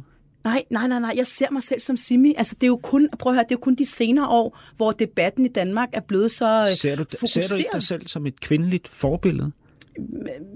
Altså, kunne, det, kunne det så være mere specifikt et kvindeligt, ja, forbillede, kvindeligt forbillede, ja, med indvandrerbaggrund i forhold til, til unge piger? Altså, jeg ved da selv, jeg ikke har nogen at spejle mig i. Da jeg var yngre, der var der jo ikke nogen mørkhåret, som jeg kunne spejle mig i. Så jo, det, jo, det anerkender jeg godt, men jeg tror bare, det er det der med, at jeg... Altså, jeg, jeg håber, jeg bliver målt på i forhold til, til, til det, jeg kan, og det, jeg ligesom har, har gjort i forhold til... Og ikke, at... Nå, det er jo, fordi hun har en indvandrerbaggrund, for det er jo i, i mit hoved, er det jo en... Jeg er jo Simi, altså det er jo ligesom, ja, det, der er mig, og så er alt det andet jo noget, der kommer, ja, efterfølgende. Kan du følge mig? Altså, ja. Men jeg tænker også mere som en... Øh... Altså en, en, en u- usædvanlig kvinde. Øh, ja, ja. Og så har du ud over det indvandrerbaggrund. Lige, ja, ja, lige præcis. Og, og det er jo en gave. Altså prøv at høre, jeg er jo så stolt over, at jeg som barn også fik urdu-undervisning øh, på skolen. Jeg havde det dengang. Fordi i dag taler jeg urdu, og jeg kan skrive det, jeg kan læse det, jeg kan kommunikere med folk på en anden måde. Det er nogle gaver, og i virkeligheden er det også det der med at kunne... Ja. Altså prøv... For mig er verden jo... Altså, jeg føler mig jo velkommen mange steder. Jeg føler mig jo en velkommen i Kabul, København, øh, alle mulige mærkelige afkroge af verden, hvor jeg møder mennesker, fordi... Ja, og det er sjovt, du siger det, ikke? Fordi det, det var faktisk det næste, jeg gerne ville tale ja, ja, med dig om. Ja. Det er øh, fremmedhed. Ikke? Ja, det øh, findes ikke. Er du sikker? Det er den eneste gang, jeg har følt mig fremmed, det skal jeg fortælle dig. Jamen, prøv at høre, jeg taler ikke om fremmed på den der måde. Nej. Jeg taler om at føle sig fremmed på den måde, at man har svært ved at se, at man i virkeligheden tilhører det, mm, man er i. Mm, ikke? Mm, mm. Føler du dig ikke på nogen måde øh, fremmed? Ikke jo, som øh, pige med indvandrerbaggrund, mørkt hår, brune øjne, mm, men fremmed i Gentofte for eksempel? Jo, jo, jo, jo, jo, fordi der er jo, altså det er jo... Øh, føler altså... du dig ikke fremmed på God Aften Live? Ja. Du, du taler om det, som om du er på besøg fra en anden planet. Altså... Og det skal jo netop heller ikke lyde sådan. Nå, fordi det, jeg jamen, synes, der er fedt ved God Aften Live, ja, jamen, er jo... det er ikke, fordi du siger, at, at du jeg taler med mennesker, altså fordi jeg siger jo, at alle mennesker ikke, har en historie. Du, du taler slet ikke dårligt om det. Du taler bare, ja, om det, som om det er et helt fremmed land for dig. Jamen, det er det jo også, fordi jeg har været vant til alt muligt. Du kalder andet, det et otte til fire job, hvilket det overhovedet ikke er. Altså, der er jo ikke nogen på God Aften Live, der arbejder otte til fire. Nej, nej, nej, nej, det er altså, det jo det så heller ikke. Altså, det hedder God Aften Live. Ja, ja. Det kan ikke være otte til fire. Nej, nej, men det, jo, men det, var, nej, det er det heller ikke. Det er, det, det er ikke et otte til fire job. Jeg sagde bare, at jeg ikke kunne lide at have et otte til fire job. Det er det jo heller ikke et otte til fire job. Det er jo, så knokler vi igennem i tre fire dage, og så er man fri nogle dage. Jo, det der med at føle sig fremmed, altså... Jeg kan, da, jeg kan jo godt sidde i situationer, hvor man sidder med sine venner, Øhm, og snakke om ting, hvor, hvor jeg jo godt kan sætte mig ind i nogle problemstillinger, som, som er fremmede for dem. Hvor jeg altså, kan sige, at altså, i Afghanistan, der det for, gør man det på grund af sådan og sådan, eller, eller når, alle muslimer er ikke sådan, eller når jeg så er i de muslimske lande, hvor de siger, i Danmark, der, er de ikke, der har de ikke familieværdier. Jo, det har de. Ja, men der er skilsmisseretten høj, og nej, men altså... Og så, så jeg føler hele tiden, at jeg skal forklare den anden side til, om det så er i Mellemøsten, eller om det er i Danmark. Så, så, så, så nogle gange så er jeg sådan lidt, når jeg, jeg, jeg føler, at jeg sådan står i midten nogle gange, mellem øh, alt muligt. Altså både, du ved, Gentofte, øh, Værebro, ikke? Det, er to, det er jo to øh, modpoler i virkeligheden. Øhm, eller Vestegnen og Gentofte. Ja, Vestegnen, ja, ja, lige præcis. Eller Afghanistan, Danmark. Altså sådan, hvor jeg sådan, nå, men altså, fordi folk lever i krig, betyder mm. det jo ikke, eller altså... Ja, mor og far. Ja, ja, ja, ja, det er jo som nat og dag, det er jo to, altså jeg jo, og jeg tror også, det er det, som der er erkendelsen i den her proces, det er jo, at altså den far, jeg har været så vred på, og, og været så frustreret over, ked af det over, og svigtet mig, jeg har også indset, at der er jo nogle gode ting fra ham, jeg jo, altså mit temperament er jo min store drivkraft også, det er jo den, der også har gjort, at jeg er, hvor jeg er i dag, fordi et nej er ikke et nej i mit hoved, mm. og alt kan lade sig gøre, og bare gøre det, og bare sige, nu gør jeg det, og så ser vi, hvad der sker. Det er jo en kæmpe drivkraft øh, i forhold til, til mit arbejde i dag, ja. Som jeg jo har erkendt. Jeg tror, hvis ikke jeg havde den, så ville jeg jo ikke øh, kunne klare mosten ude i, altså ude i situationer, hvor nogle gange så handler det om liv og død, om du drejer til højre eller venstre og du, holder hovedet koldt. Du står jo igen sådan et sted lige nu, ikke? Hvor der er øh, en krig i Afghanistan, mm. som meget gerne skulle afsluttes. Ikke? Jeg kunne forestille mig, at det river og rusker i dig, for at du kunne komme derud. Ikke? Vi I de her dage falder bomberne øh, over øh, Gaza, hvor du også har været, ikke? Og over Israel. Øh, Og, øh, og, og jeg, jeg er helt sikker på, at det giver i dig, ikke? For... Jamen, så hånden på hjertet vil jeg gerne flytte til Afghanistan det næste halve år. Jeg tror bare ikke, Allan ville synes, det var en fed idé. Mm. Jeg har lyst til simpelthen at være dernede. Mm. Fordi det, der sker dernede, det er så, øhm, ja, fordi så jeg, voldsomt. Jeg, jeg tænker jo, skal, er, er din plan ligesom, at du skal blive en gammel God Aften Live skærmrotte, eller om du skal blive en gammel krigshund, der rejser rundt med fragmentationsvest og presset hjelm fra krigszone til krigszone? Jeg tror faktisk ikke, det er det sidste, hvis jeg skal være helt ærlig. Hvilket nok overrasker dig, kan jeg se på dig. Nej, nej. nej fordi, altså... ved du hvad, øh, der, der, fordi der jo i mellemtiden er der kommet to dejlige øh, drenge i mit liv. Øh, ja. Mine to sønner, som jo har vist sig for den kvinde, som ikke ville have børn, øh, som så pludselig fik... Øh, grund til, at jeg overhovedet fik børn, var fordi jeg fik endometriose, og fik jeg videre en læge, at jeg aldrig kunne få børn. Ja. Så skulle jeg nok modbevise ham. Nu vil jeg have børn. Det er jo fordi, jeg altid lige skal have en pistol for panden, før at det ligesom skal... Så tog jeg et valg. Nu skal jeg have børn. Og så lykkedes det. Det var et mirakel, fordi han troede ikke, at jeg ville kunne få børn på naturlig vis. Så nu har jeg fået de her to drenge, der pludselig viser mig, at jeg godt kan være et sted, uden at føle mig restløs. Jeg godt kan være, altså den kærlighed, der er i, i det, som der er med dem, som er ubeskriveligt. Jeg ved, det lyder som en kliché, som jeg ikke vidste, inden jeg... Øh, jeg nogle gange tænker jeg, hvordan kan jeg overhovedet være i tvivl, om jeg vil have børn? Men, men jeg tror virkelig, at Adam og Daniel virkelig har lært mig, ja, at, at være, altså sådan være i det, og, og nyde øjeblikket, fordi jeg jo også ved, desværre, når jeg ser dem, ser jeg jo også de fattige børn i Afghanistan. Jeg ser også de døde børn, jeg har set foran af mig. Og priser mig utrolig taknemmelig for, at jeg har to sunde børn, der lever i et land, hvor der ikke er krig. Øh, altså, den ligger ligesom i baggrunden altid. Der er sådan en tapet, som desværre nogle gange, jeg ville ønske, jeg kunne bare kunne fjerne. Ja, fordi, fordi det, det er jo ikke en del af et normalt nej, forældreskab, at nej, man det det kigger på sine børn og tænker, gudskelov, at ja. du bor i det her hus i Gentofte, ja. og ikke i, i Bagdad eller Kabul. Og de er sunde og raske, og de går ikke sultne i seng. Altså, det er virkelig noget, og det er, det ligger der bare... Og det er jo noget, jeg har... Altså, det er jo desværre nok bare noget, jeg har fået med. Men, men, men de har bare vist mig, altså, altså det, det der med, at... Men det er fordi, du, du har jo talt meget om den her øh, splittelse, ikke? Ja. Eller det store dilemma, ja. ikke? Som ligesom er, hvad kan man sige, øh, driften øh, ud i den farlige verden, bomberne, der sprænger og, og så videre, og så øh, trygheden og øh, roen på jobbet i studiet mm. inde i Tivoli. Mm. Det hyggeligste lille hjørne ja. af verden. Mm. Men ved du hvad, jeg tror? Jeg tror måske, at det er også fordi, at, at jeg også skal vise nogle andre facetter af mig, så jeg ikke kun er hende den rå, hende der, der ligesom søger yderpunkterne. Hvorfor fordi, skal du det? F- fordi jeg også skal vise det, som jeg også indeholder. Den mildhed, der også er. Den, er du mild? Den, ja, ja, ja. ja, ja jeg, har, jeg, du har, altså, jeg kan jo græde over hvad som helst, ikke? Og jeg, altså...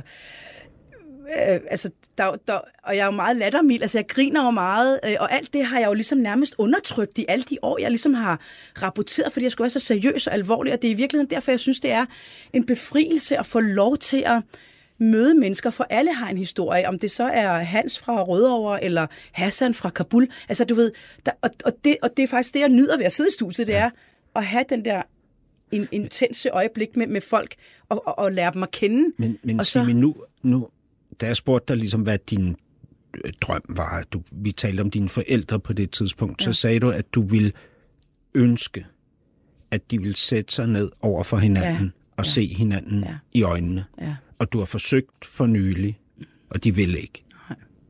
De er ikke nået dertil endnu, men jeg, jeg, jeg udelukker ikke, at det måske kan ske på et eller andet tidspunkt. I virkeligheden tror jeg bare, at det er sådan, nu taler vi de der store verden, og, og, og, og den indre, jeg tror, den indre rejse, jeg er på lige nu, i det her øjeblik, ja. øh, jeg har været på, siden min mor blev syg, fordi min mors sygdom, som Allan siger, er jo den bedste gave, jeg nogensinde har fået. Det har jeg ikke kunne se før nu. Fordi det tvang mig til at trække i bremsen, og det tvang mig til at se indad.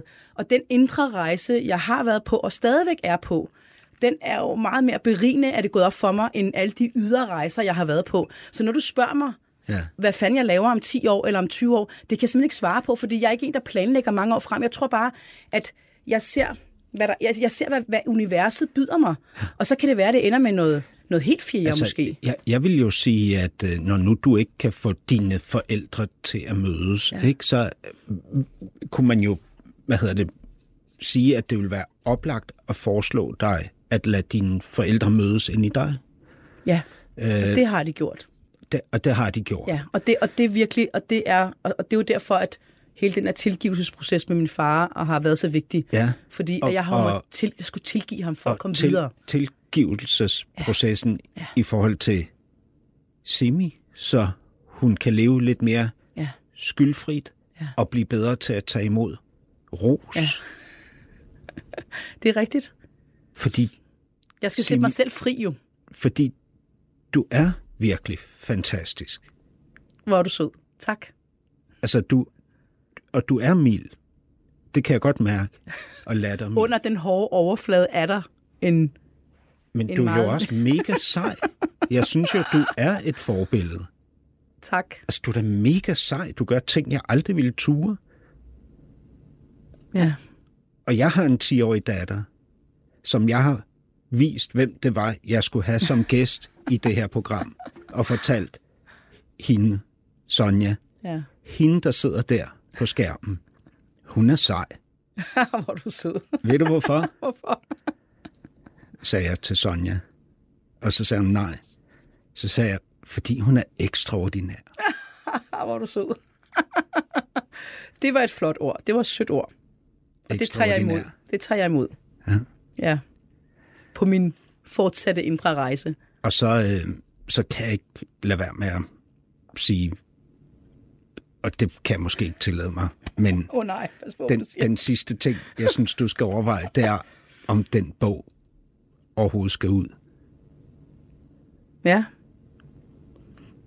Hvorfor siger du det? Jamen, det kan være, at det er alene af den årsag, mm. at jeg ved, at hvis jeg siger det, så får du eddermame skrevet den bog i en mm. fart. Færdig i en fart, ikke? Mm. Fordi det skal du nok bevise. Ja, jeg skal så nok det bevise kunne være den dig. Årsag. Du det kan kunne, sige, den er virkelig, det kunne den også er ganske være, dårligt skrevet. Nej, det kunne også igennem. Være, fordi jeg tænker, at det ville sl- sætte dig fri. Det har du fuldstændig ret i, og det er præcis, og det er en rigtig god måde at slutte det her af på, fordi jeg føler jo, at jeg har været lænket til den her bog de sidste par år. Jeg føler, at jeg har været begrænset i min kreativitet. Jeg føler, at jeg har været begrænset i at tænke klart, hvad er det, jeg ligesom vil og skal. Ikke fordi jeg er en person, der planlægger, men, men jeg har ikke sådan haft min retning, fordi jeg har, den her bog har tæret mig, men det er jo også mm-hmm. fordi, den har jo jeg. Drænet mig. Altså, den har, øde, den har ødelagt mig, bygget mig op igen, og mm-hmm. jeg har skal pint den? Mig selv. Og nu, ved du hvad, når, når, når den bog kommer ud i universet, så jeg tror mig, så ryger min skulder jamen, tre kilometer ned. Skal den ud? Ja eller nej? Ja, det skal den. Fordi, og det synes jeg også er vigtigt, det skal den, fordi jeg tror på, at den kan inspirere andre. Du, og jeg du, tror på, at den kan inspirere andre kvinder, fordi ja, hvis min mor, men, hun men, kunne... Pr- jamen, prøv lige at vente. Mm. Du, du må kun svare. Øh, ja, nej, eller hvad? Skal, skal den her bog ud, Simi? Ja. Ja, for fanden! Tak, fordi du var gæst i det næste kapitel. Det var eddermame en fornøjelse at lære dig. I lige måde for fanden. Nu skal vi ikke bande i radioen. Tilrettelægger var Peter Lindskov, producer Ninette Birk. Podcasten er sponsoreret af Maxus, som netop er lanceret i Danmark med hundrede procent elektriske biler med moderne teknologi og højt udstyrsniveau. Find din forhandler på maxus bindestreg danmark punktum d k.